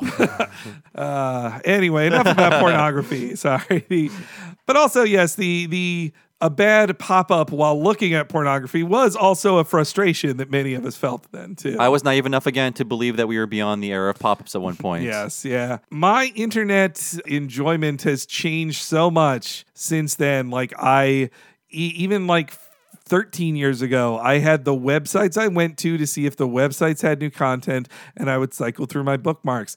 Now it really is I live on Twitter and Twitter will send me to articles I might want to read. That's the only way I, I en- engage with articles now or podcasts or any other content. Has your has yours changed much, Louis? Um, I I mean, yeah, no, probably not. Hmm. But I don't know. All the websites I like just went away though. So it's like yeah, now I mean, I, I'm trying to think. I, I I really do feel like I I spent so much so many of those formative years online and have like blocked out a lot of that, probably for totally like Mhm. you know mental health related reasons. Yeah. Um. So I can't be super helpful here. Okay. It changed. It changed for me because it used to be like I will go to a website because I like the writers and I like what they write. I know their personalities and I like you know their output. And then when writing became unsustainable as a career, as if it ever really was, I was like, it's easier just to follow the people themselves and the many many sites they write for instead. Yeah. of just depending on one site. Yeah, this is this is killing me inside. I'm but sorry. um, I'm sorry, Louis. no, it's, it's okay. It's okay. I you know I really didn't think about how traumatic this episode would be for me.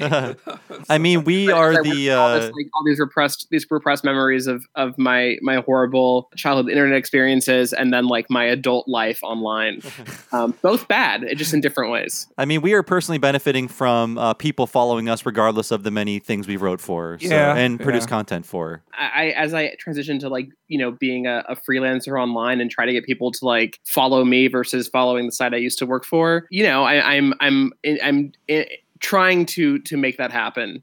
Uh it is you know it's tough I I think you're doing a great job. Everyone should Thank you follow so you on. Twitter. Everybody should follow me on twitter subscribe to my newsletter pay money so you can read my writing I agree. I agree. Me too. thank you These jokes uh, are very pre-broadband jokes here about internet speeds. Though uh, when I I now I think we are where we live, me and Bob in the Bay Area, we can't understand that in some parts of America still there is very slow internet that you can't even like sustainably just stream a Netflix thing in HD, let alone 4K. And uh, we we kind of take that for granted where we live here. But yeah, so we get back to the island, and it's time for a kangaroo court. Court is now in session. All rise. Ah, nature eyes. Your Honor, the defense calls its first and only witness, Milhouse Van Houten.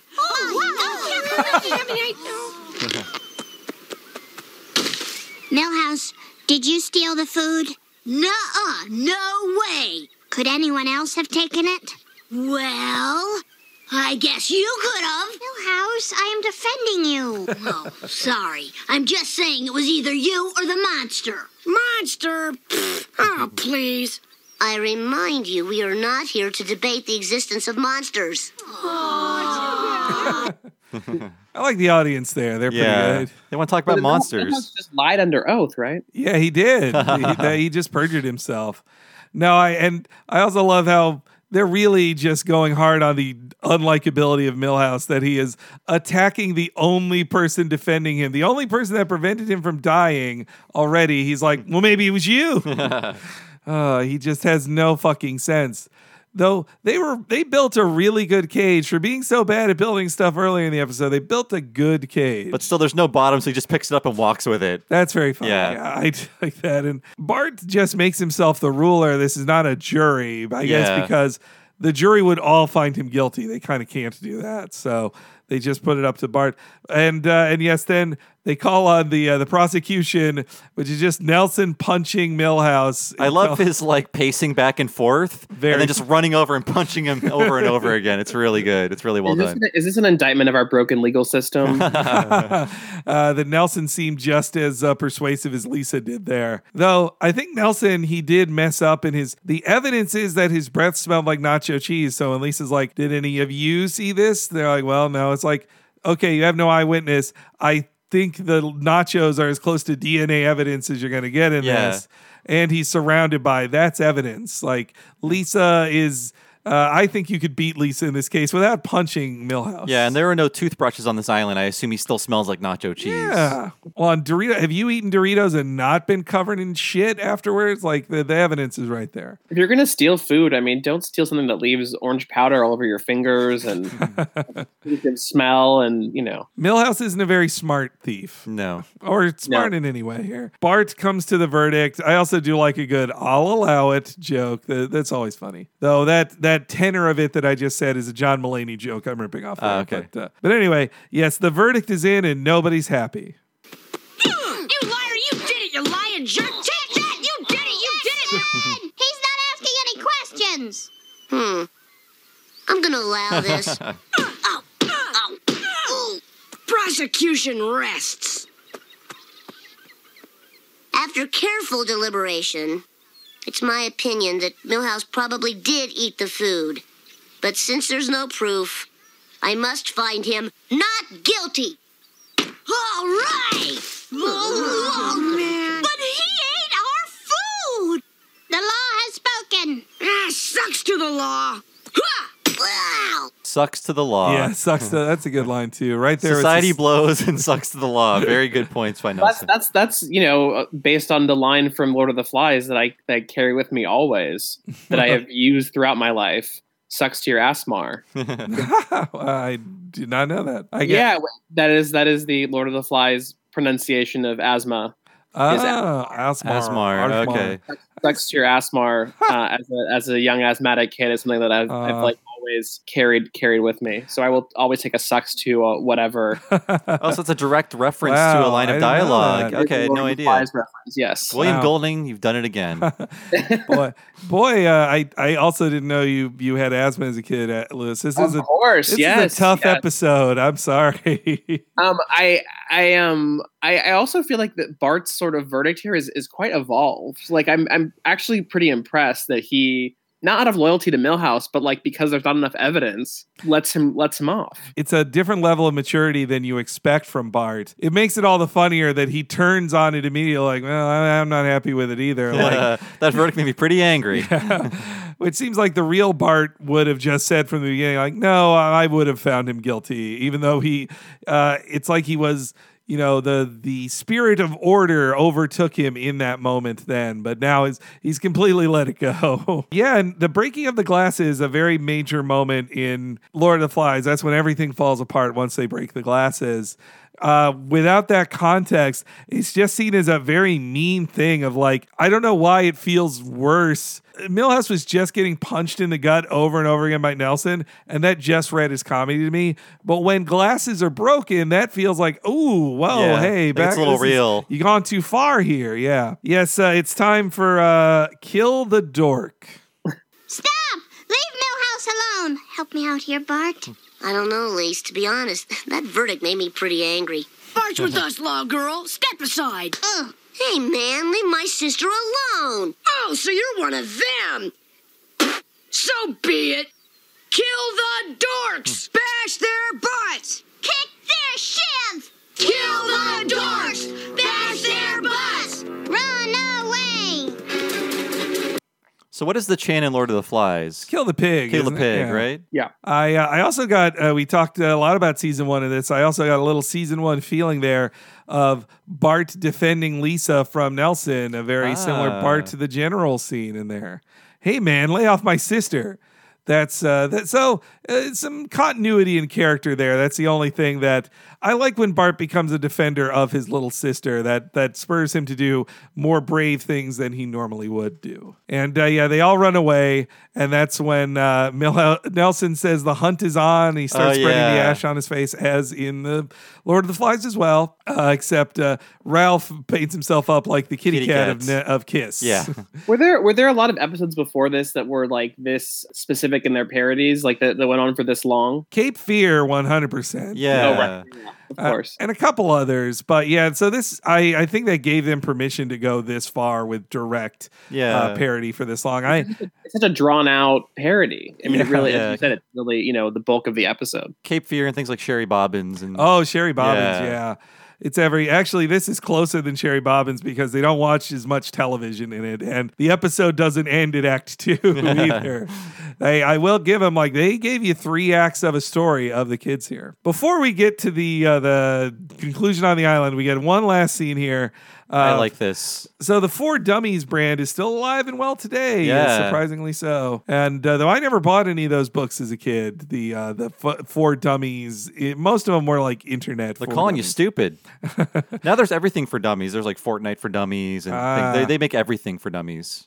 But yeah, It must be an app now too, right? I'm sure it is.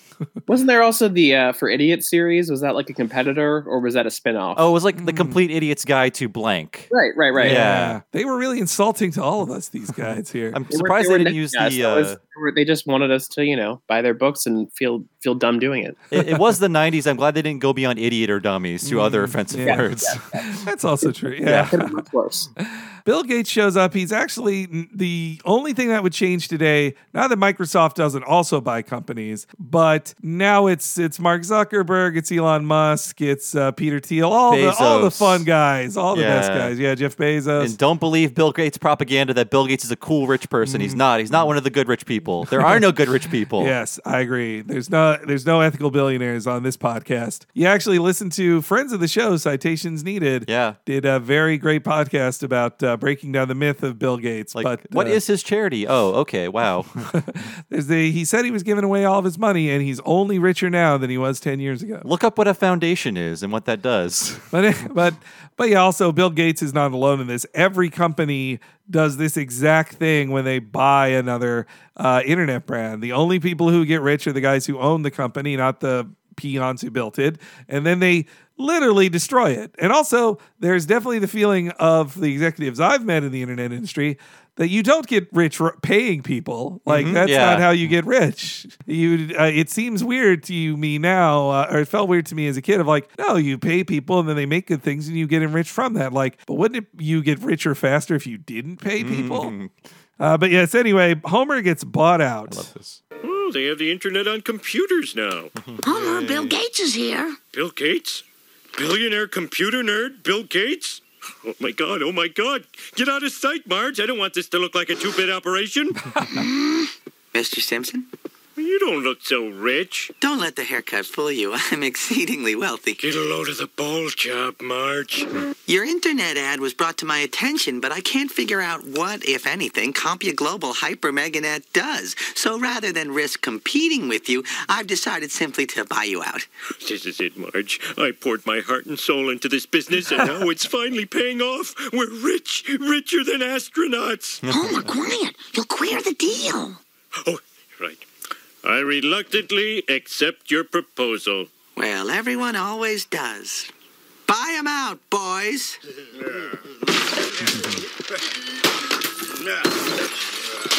Hey, what the hell's going on? Oh, I didn't get rich by writing a lot of checks.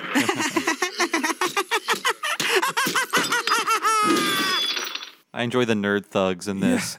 Great design on the Nerd Thugs. This is when the talk of, you know, the Microsoft monopoly was very popular. We don't care about monopolies anymore, of Not course. at But it was like, you know what? They include Internet Explorer with Windows. That's unfair to Net, that, not Netflix, Netscape. That's unfair.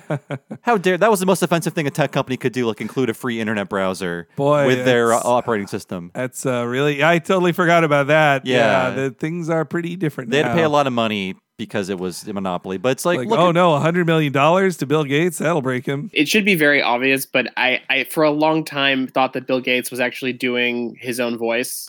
Oh, I don't know. I don't know why I thought that, but that was like a an incorrect belief I carried with me for for many years. Did they try to get him or You know, I bet they probably sent a letter or something Yeah. or called him, but you know, he he wasn't doing anything for anybody back then. He kind of barely does that now. Yeah. Uh, except for appearing on like talk shows to talk about his philanthropy. Uh, but this has the rare Simpsons. They they did this and they did this for Pele, where in the credits it says celebrity voices are impersonated. Yeah, do not sue. Yep, to protect. And I mean, Bill Gates. I feel like a year later they wouldn't have allowed Fox wouldn't allow them to do this joke. They'd be like, Bill Gates could sue us. You're saying he's he destroys businesses like physically. He like you've written a joke that he's a mobster type character. That's uh we could get sued for that by a billionaire. Billionaire. So maybe don't do that. Could he, could he really sue though? Isn't he? A, he's a public figure. It's, it's narrative. Yes. Uh, I don't know. We we saw what happened with Gawker. I, Yeah. I don't know. I mean, That, they, that feels a little different. yeah, I mean, they could uh, just waste time and money fighting like a nuisance lawsuit that they don't want to bother with. Yeah, yeah. I think at the very least, a cease and desist would have deleted that I'm, joke. I'm glad he didn't sue. So I'll Yeah. just I'll too. say- he was getting made fun of and other stuff. That actually, the first time I ever heard of the person Bill Gates as a kid was on the comic strip page because he was a regular appearer in Opus or Bloom Oh, County. okay. He uh, they he became like a regular in the comic for some reason, and the plot was about him getting married and that he couldn't trust that his wife was only marrying him for his money. I, and I was like, who is this Bill Gates person? And that's that's when I find, found out. And uh, I think his hair is slightly better now. I suppose Hmm. I am pro bowl cut, as, as that was my haircut for about twenty years. So It was a popular man style of the 90s. it's real easy. It just dries itself. You don't got to style it. Nothing. It's it's the you've got other things to worry about than your haircut. See, I miss when you could just be an ugly billionaire. Now all these guys they get dressed up by the same PR. Like Jeff Bezos just has to look like Lex Luthor because he's like, well, this looks cool, or same fucking Elon Musk with his bullshit. I want them to just look like losers. I miss Grumpy that. Have losers. you seen Jack Dorsey lately? Because he's not looking great. Oh no, he's uh yeah, but he he thinks he looks great. He thinks he's That's becoming true. Superman. I mean, he's he's him and Jordan Peterson are becoming becoming the same person. I know. I love like reading about this retreat he took. He paid like all this money to some guru. Like I squat, I squatted on concrete for hours in a cave, and I felt pain. Like yeah, pain hurts. You shouldn't be sitting on concrete like that. Give me a million dollars, I'll kick you in the dick. It's like I'm so pampered. I need to spend money to feel pain again. It's like uh, you have bigger problems. It's uh th- I mean this is the gilded age of today, man. That's how it is. But anyway, to get off those uh sad topics, let's get to child murder again here. and yes, the gang has rounded up. They're all chasing after them. The the kids have transformed and it is very like terrifying honestly when you know where this is leading in a parody like the kid like death is possible here with the children. Now, obviously, they're not going to get killed. We know that, but uh we do get to see the Milhouse really sucks one last time. I can't go on. You two go ahead and carry me with you. Ah, Aw, come on, man. Hurry! They're catching up! Here, Milhouse, you go first. Okay, now throw the line back. There's no time! Just says there's no time Yeah. and runs off. Pretty. He They- has doomed them to death. They make you want Milhouse to die. yeah, yeah. I don't want to. Again, I'm Milhouse. I don't want to be mad at the Milhouse in the show, but he's written so horribly here. Right. I think just as someone who identifies with him so strongly, I was able to overlook a lot of his like just terrible behavior. But once you brought it to my attention, there's no denying that he is the absolute worst throughout Yeah. the episode.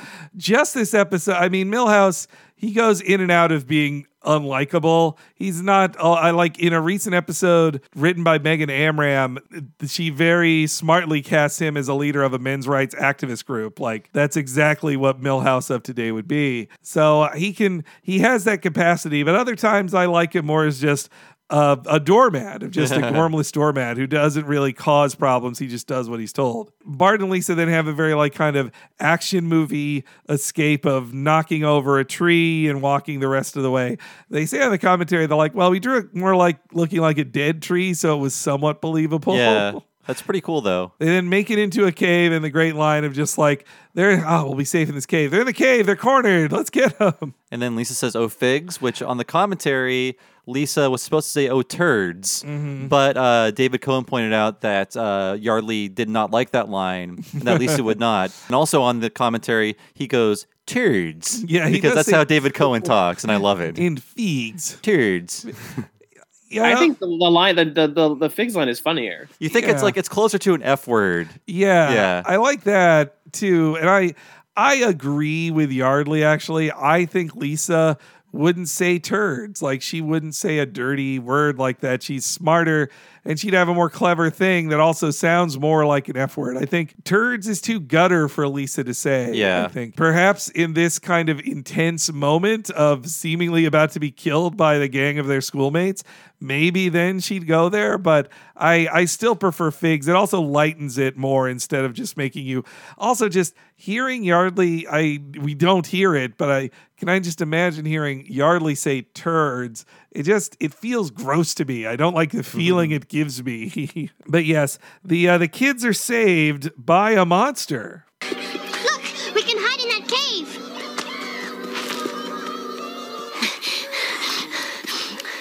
we should be safe in here.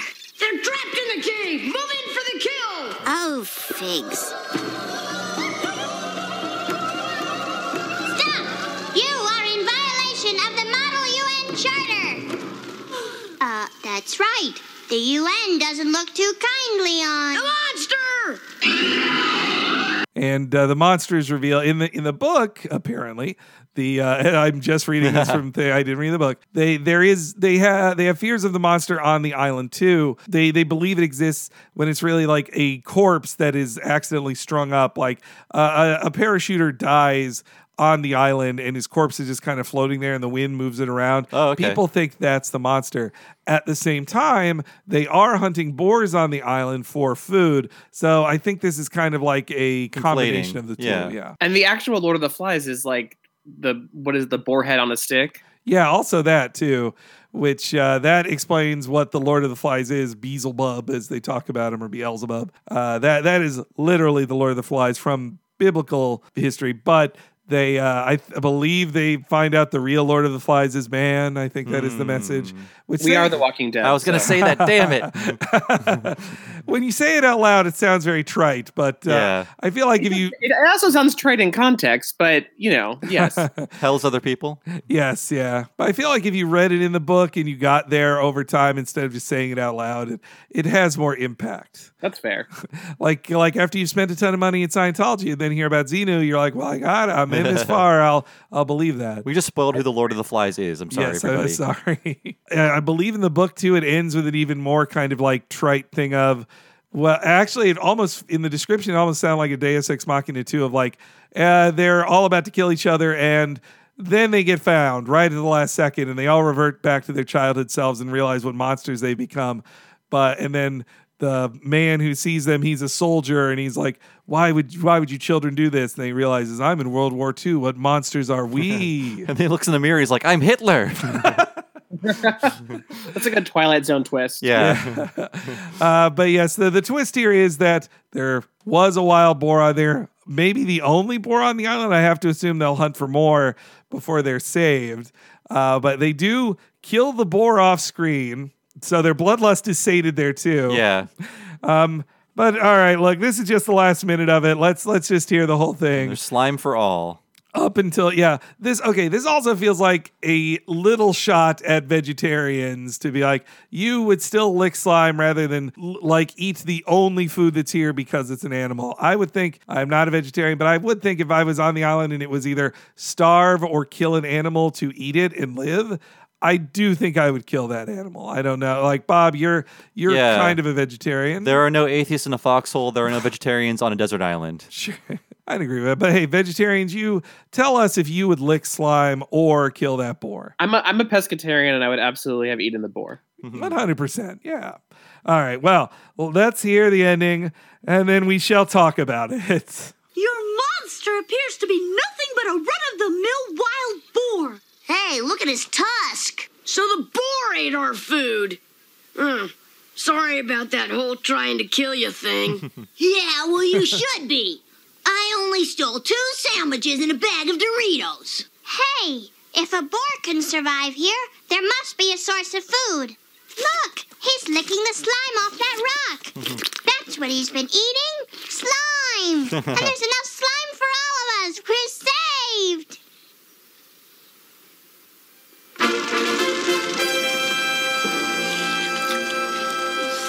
Hmm. All that slime made this boar extra tender. More snout, anyone? Mmm, mmm. How's your dinner, Elise? Ah, shut up. Savages. So the children learned to function as a society, and eventually they were rescued by, oh, let's say, Moe. And the genial but authoritative voice of James Earl Jones Yes. Yeah. ends the episode. Ah, yeah. All right. I'm, I've gotten over it, Henry. I think it's clever and cute. Mm, mm, It's a parody. Who cares? it's not an original story. fine. All right. It's clever. It is a clever way to get out of a thing they didn't want to write. Yeah. And it would have, by the time they got to this point, if they then had like a minute of actually showing them get saved or them cutting to them at home and they have some joke about, well, now that we're at home, I guess, blah, blah, blah, something like that. That wouldn't have been better. It was lame too. At least this was a clever FU to storytelling. I don't like what it portends. Now I'm sounding like mm-hmm. Matt Christman in our, our episode of Homer's Enemy, but this does feel like a line is crossed. They decide, well, if we They've- did this, we can we can have we can have the Loch Ness monster work at a casino. They've Who cares? crossed the Rubicon, I- if you will. I was trying not to say We're that. through the I s- looking glass, Henry. I say Rubicon every episode. I was not saying it I this think time. that like Moe- how, do we know how Moe saved them? Was it with his like flying contraption? That I hope so. See, that's another pull it out of your ass ending, but at least it was like set up a little bit. I, I let's say when we say let's say Moe, let's say it was with his fan machine. Yeah, I mean, like I now that I've written like a com, so I write for something awful. I've written a comedy uh, piece every other week for 14 years. I know what it's like to be like, I have to end this.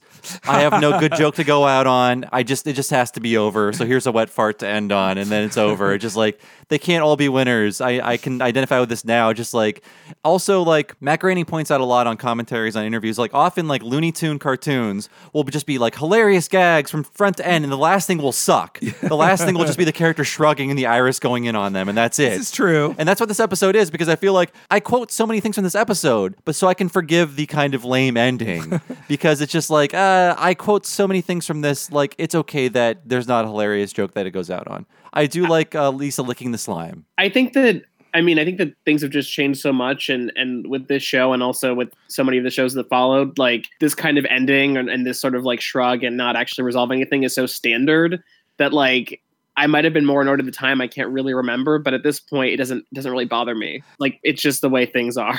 Well, see, that actually makes me dislike this even more. Oh my god! that it Sets ma- stage for that. No, I totally I totally get that. well, that it if it yeah that it gave permission not just to Simpsons but also clever comedy writers all over America were just like, well, the Simpsons just shrugged at the end. Why don't we just do that? Like, let's that bothers me all the more. I again, I think out of objectively, it is funny to have James Earl Jones say uh, to say, eh, let's say Moe. That's funny and it's a clever concept and they the episode didn't have much you could cut. If I would change it now, I would get rid of any of the internet stuff, save it for a different episode that Yeah. needed a B story, and that gives you two extra minutes to either do more Lord of the Flies references or have a real ending. And I don't know how satisfying it is. Like, uh, okay, here's my pitch for an ending.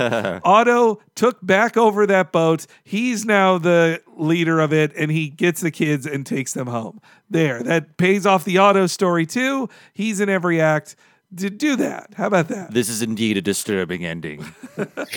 This is also, yeah, the third appearance of James Earl Jones on the show, and his third to date, his only one. Yeah. But how did we get here behind the scenes, this ending? Uh, it's actually, we've got competing Two stories, stories, here, yeah. yes. So the commentary version is uh, on the commentary. Writer David X. Cohen is there. George Meyer is there. Matt Groening is there. Executive producer Mike Scully is there. They talk about how uh, Mike Scully says, "We're just so tired of this story. We it's we don't want to." Take forever to get to the ending you, that you know we have to do where we revert everything to normal. We don't want to do it. And they thank George Meyer, who is present. They say, George, I believe this was your pitch. You said, uh, let's say Moe. And then they pitched on other people it could be, but they're like, no, Moe's the funniest name. And then George Meyer would pitch that it would be James Earl Jones who would say it to add even more absurdity to this real shrug of an ending. Uh, and Matt Groening also says he loves that ending. It's one of his favorite endings on the show. So he, he likes it. Mikey and Moe was not in this episode at all. Yes, which makes it even funnier. Uh, but in our interview with Dan Greaney, when I brought up this ending, this was over a year ago. Dan Greaney, who was a writer at the time, not the writer of this episode, but in the writer's room, he says he pitched it and that it was George Meyer's idea to make it James Earl Jones. So I, I don't know who truly did it. Dan Greaney in our interview was seemed to have a very good memory of jokes he pitched, like uh, he, that he pitched in Big End, that he pitched Everything's Coming a Milhouse. So I do trust his memory on that. But oppositely on the commentary, it's more than just one person who's saying it. They're all agreeing to this memory that it was George Meyer. So I don't know. I am. Um, I wonder what it would would have looked like though if they couldn't. If James Earl Jones had said no for some reason. Mm, yeah. Like would they have done something totally different? Because it doesn't really work with you know. There I, I mean, are um, other announcers, Yeah. other authoritative voices they probably could have turned to. I can't think of anyone from that era. Anyone else? Or they just asked Harry Shearer to imitate Yeah, James Earl Jones. yeah. Like, that makes sense. I, I would figure. Like, I believe it was Harry Shearer who did the James Earl Jones voices in uh, Round Yeah, Springfield. Kimba. I mean Simba. Uh, so, all right, look. uh, Ultimately, in this episode, it is way funnier than I remember. Full of a lot of quotable lines that have lived on, iconic moments in the series. It is a better episode than I recalled as a kid. But as a whole, as a thing to watch, I really don't like where it takes things, and I don't like all the kid stuff and I I don't like uh, such an I, I really hate the ending. I still don't like I like the ending as a joke. I don't like where it takes the series. So that's that's all I'll say for the rest of Das Bus. I do. Oh yeah, Das Bus parody on Das Bo- Das Boot. Das Boot, which does like it's really that feels like a gag on that. They could have had a Lord of the Flies joke as the title, but instead they name it a thing that has nothing to do with what they're parodying. It's a baffling title choice, and I also always pronounce it in my head as Das Boos because I, Boos. I'm thinking it's, it's the parody of Das Boot, but I don't actually. I guess Das Bus makes just as much sense. Mm. I've said my piece. Any final thoughts about this, Louis? Yeah, I mean it's weird because I, I I- I totally agree with all the the shortcomings and how it sets the stage for more wackiness and unresolved endings. And yet I'm just so fond of this episode for the lines that I quote all the time and for the commitment to a parody of something I've always been too chilled by to actually read or watch myself. Hmm. So this has been Talking Simpsons. Thanks for listening. Louis Peitzman, you are our special guest. Can you tell our friends listening at home where they can find you online and read your stuff? Yes, please uh, follow me on Twitter at Louis Peitzman, and you can subscribe to my newsletter, lewispeitzman.substack.com, where I write about theater, housewives, and horror. Awesome. No, I uh, yeah, you've been doing you've been doing a lot of great freelance stuff, and I also you're just a very funny tweeter. I I, I like your tweets. Much appreciated.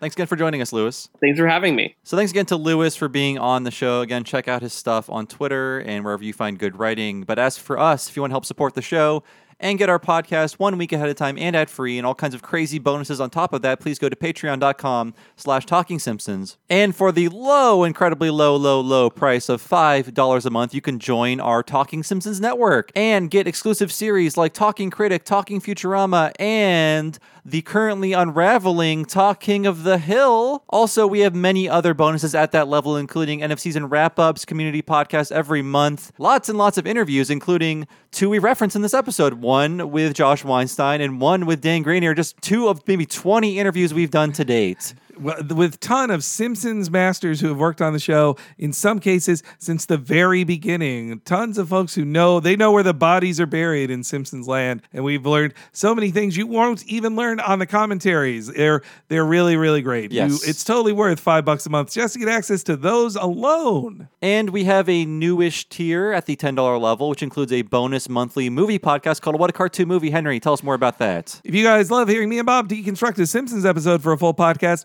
you'll also enjoy hearing us do the same for an animated feature film once a month. These are super duper premium podcasts where me and Bob talk for over three hours about a different animated feature film. Last month's was The Secret of NIMH, and if you sign up in this month, you will get to hear our newest one of Spider Man Into the Spider Verse. And you know I love talking about Spidey. Mm-hmm. So please sign up at the $10 level or up your pledge to it. Patreon.com slash talking Simpsons. So, as for me, I've been one of your hosts, Bob Mackey. You can find me on Twitter as Bob Servo. My other podcast is Retronauts every Monday and occasionally Friday. Please go to retronauts.com or look for Retronauts in your podcast device. Listen and subscribe to it. I think you'll like it. It's lots of fun. Henry, how about you? You can follow me on Twitter at H E N E R E Y G. If you follow me there, you'll find out whenever new things go up on the Patreon or other podcast announcements first at H E N E R E Y G. Thanks again for listening, folks. We'll see you next week with the last temptation of Krust. We'll see you then.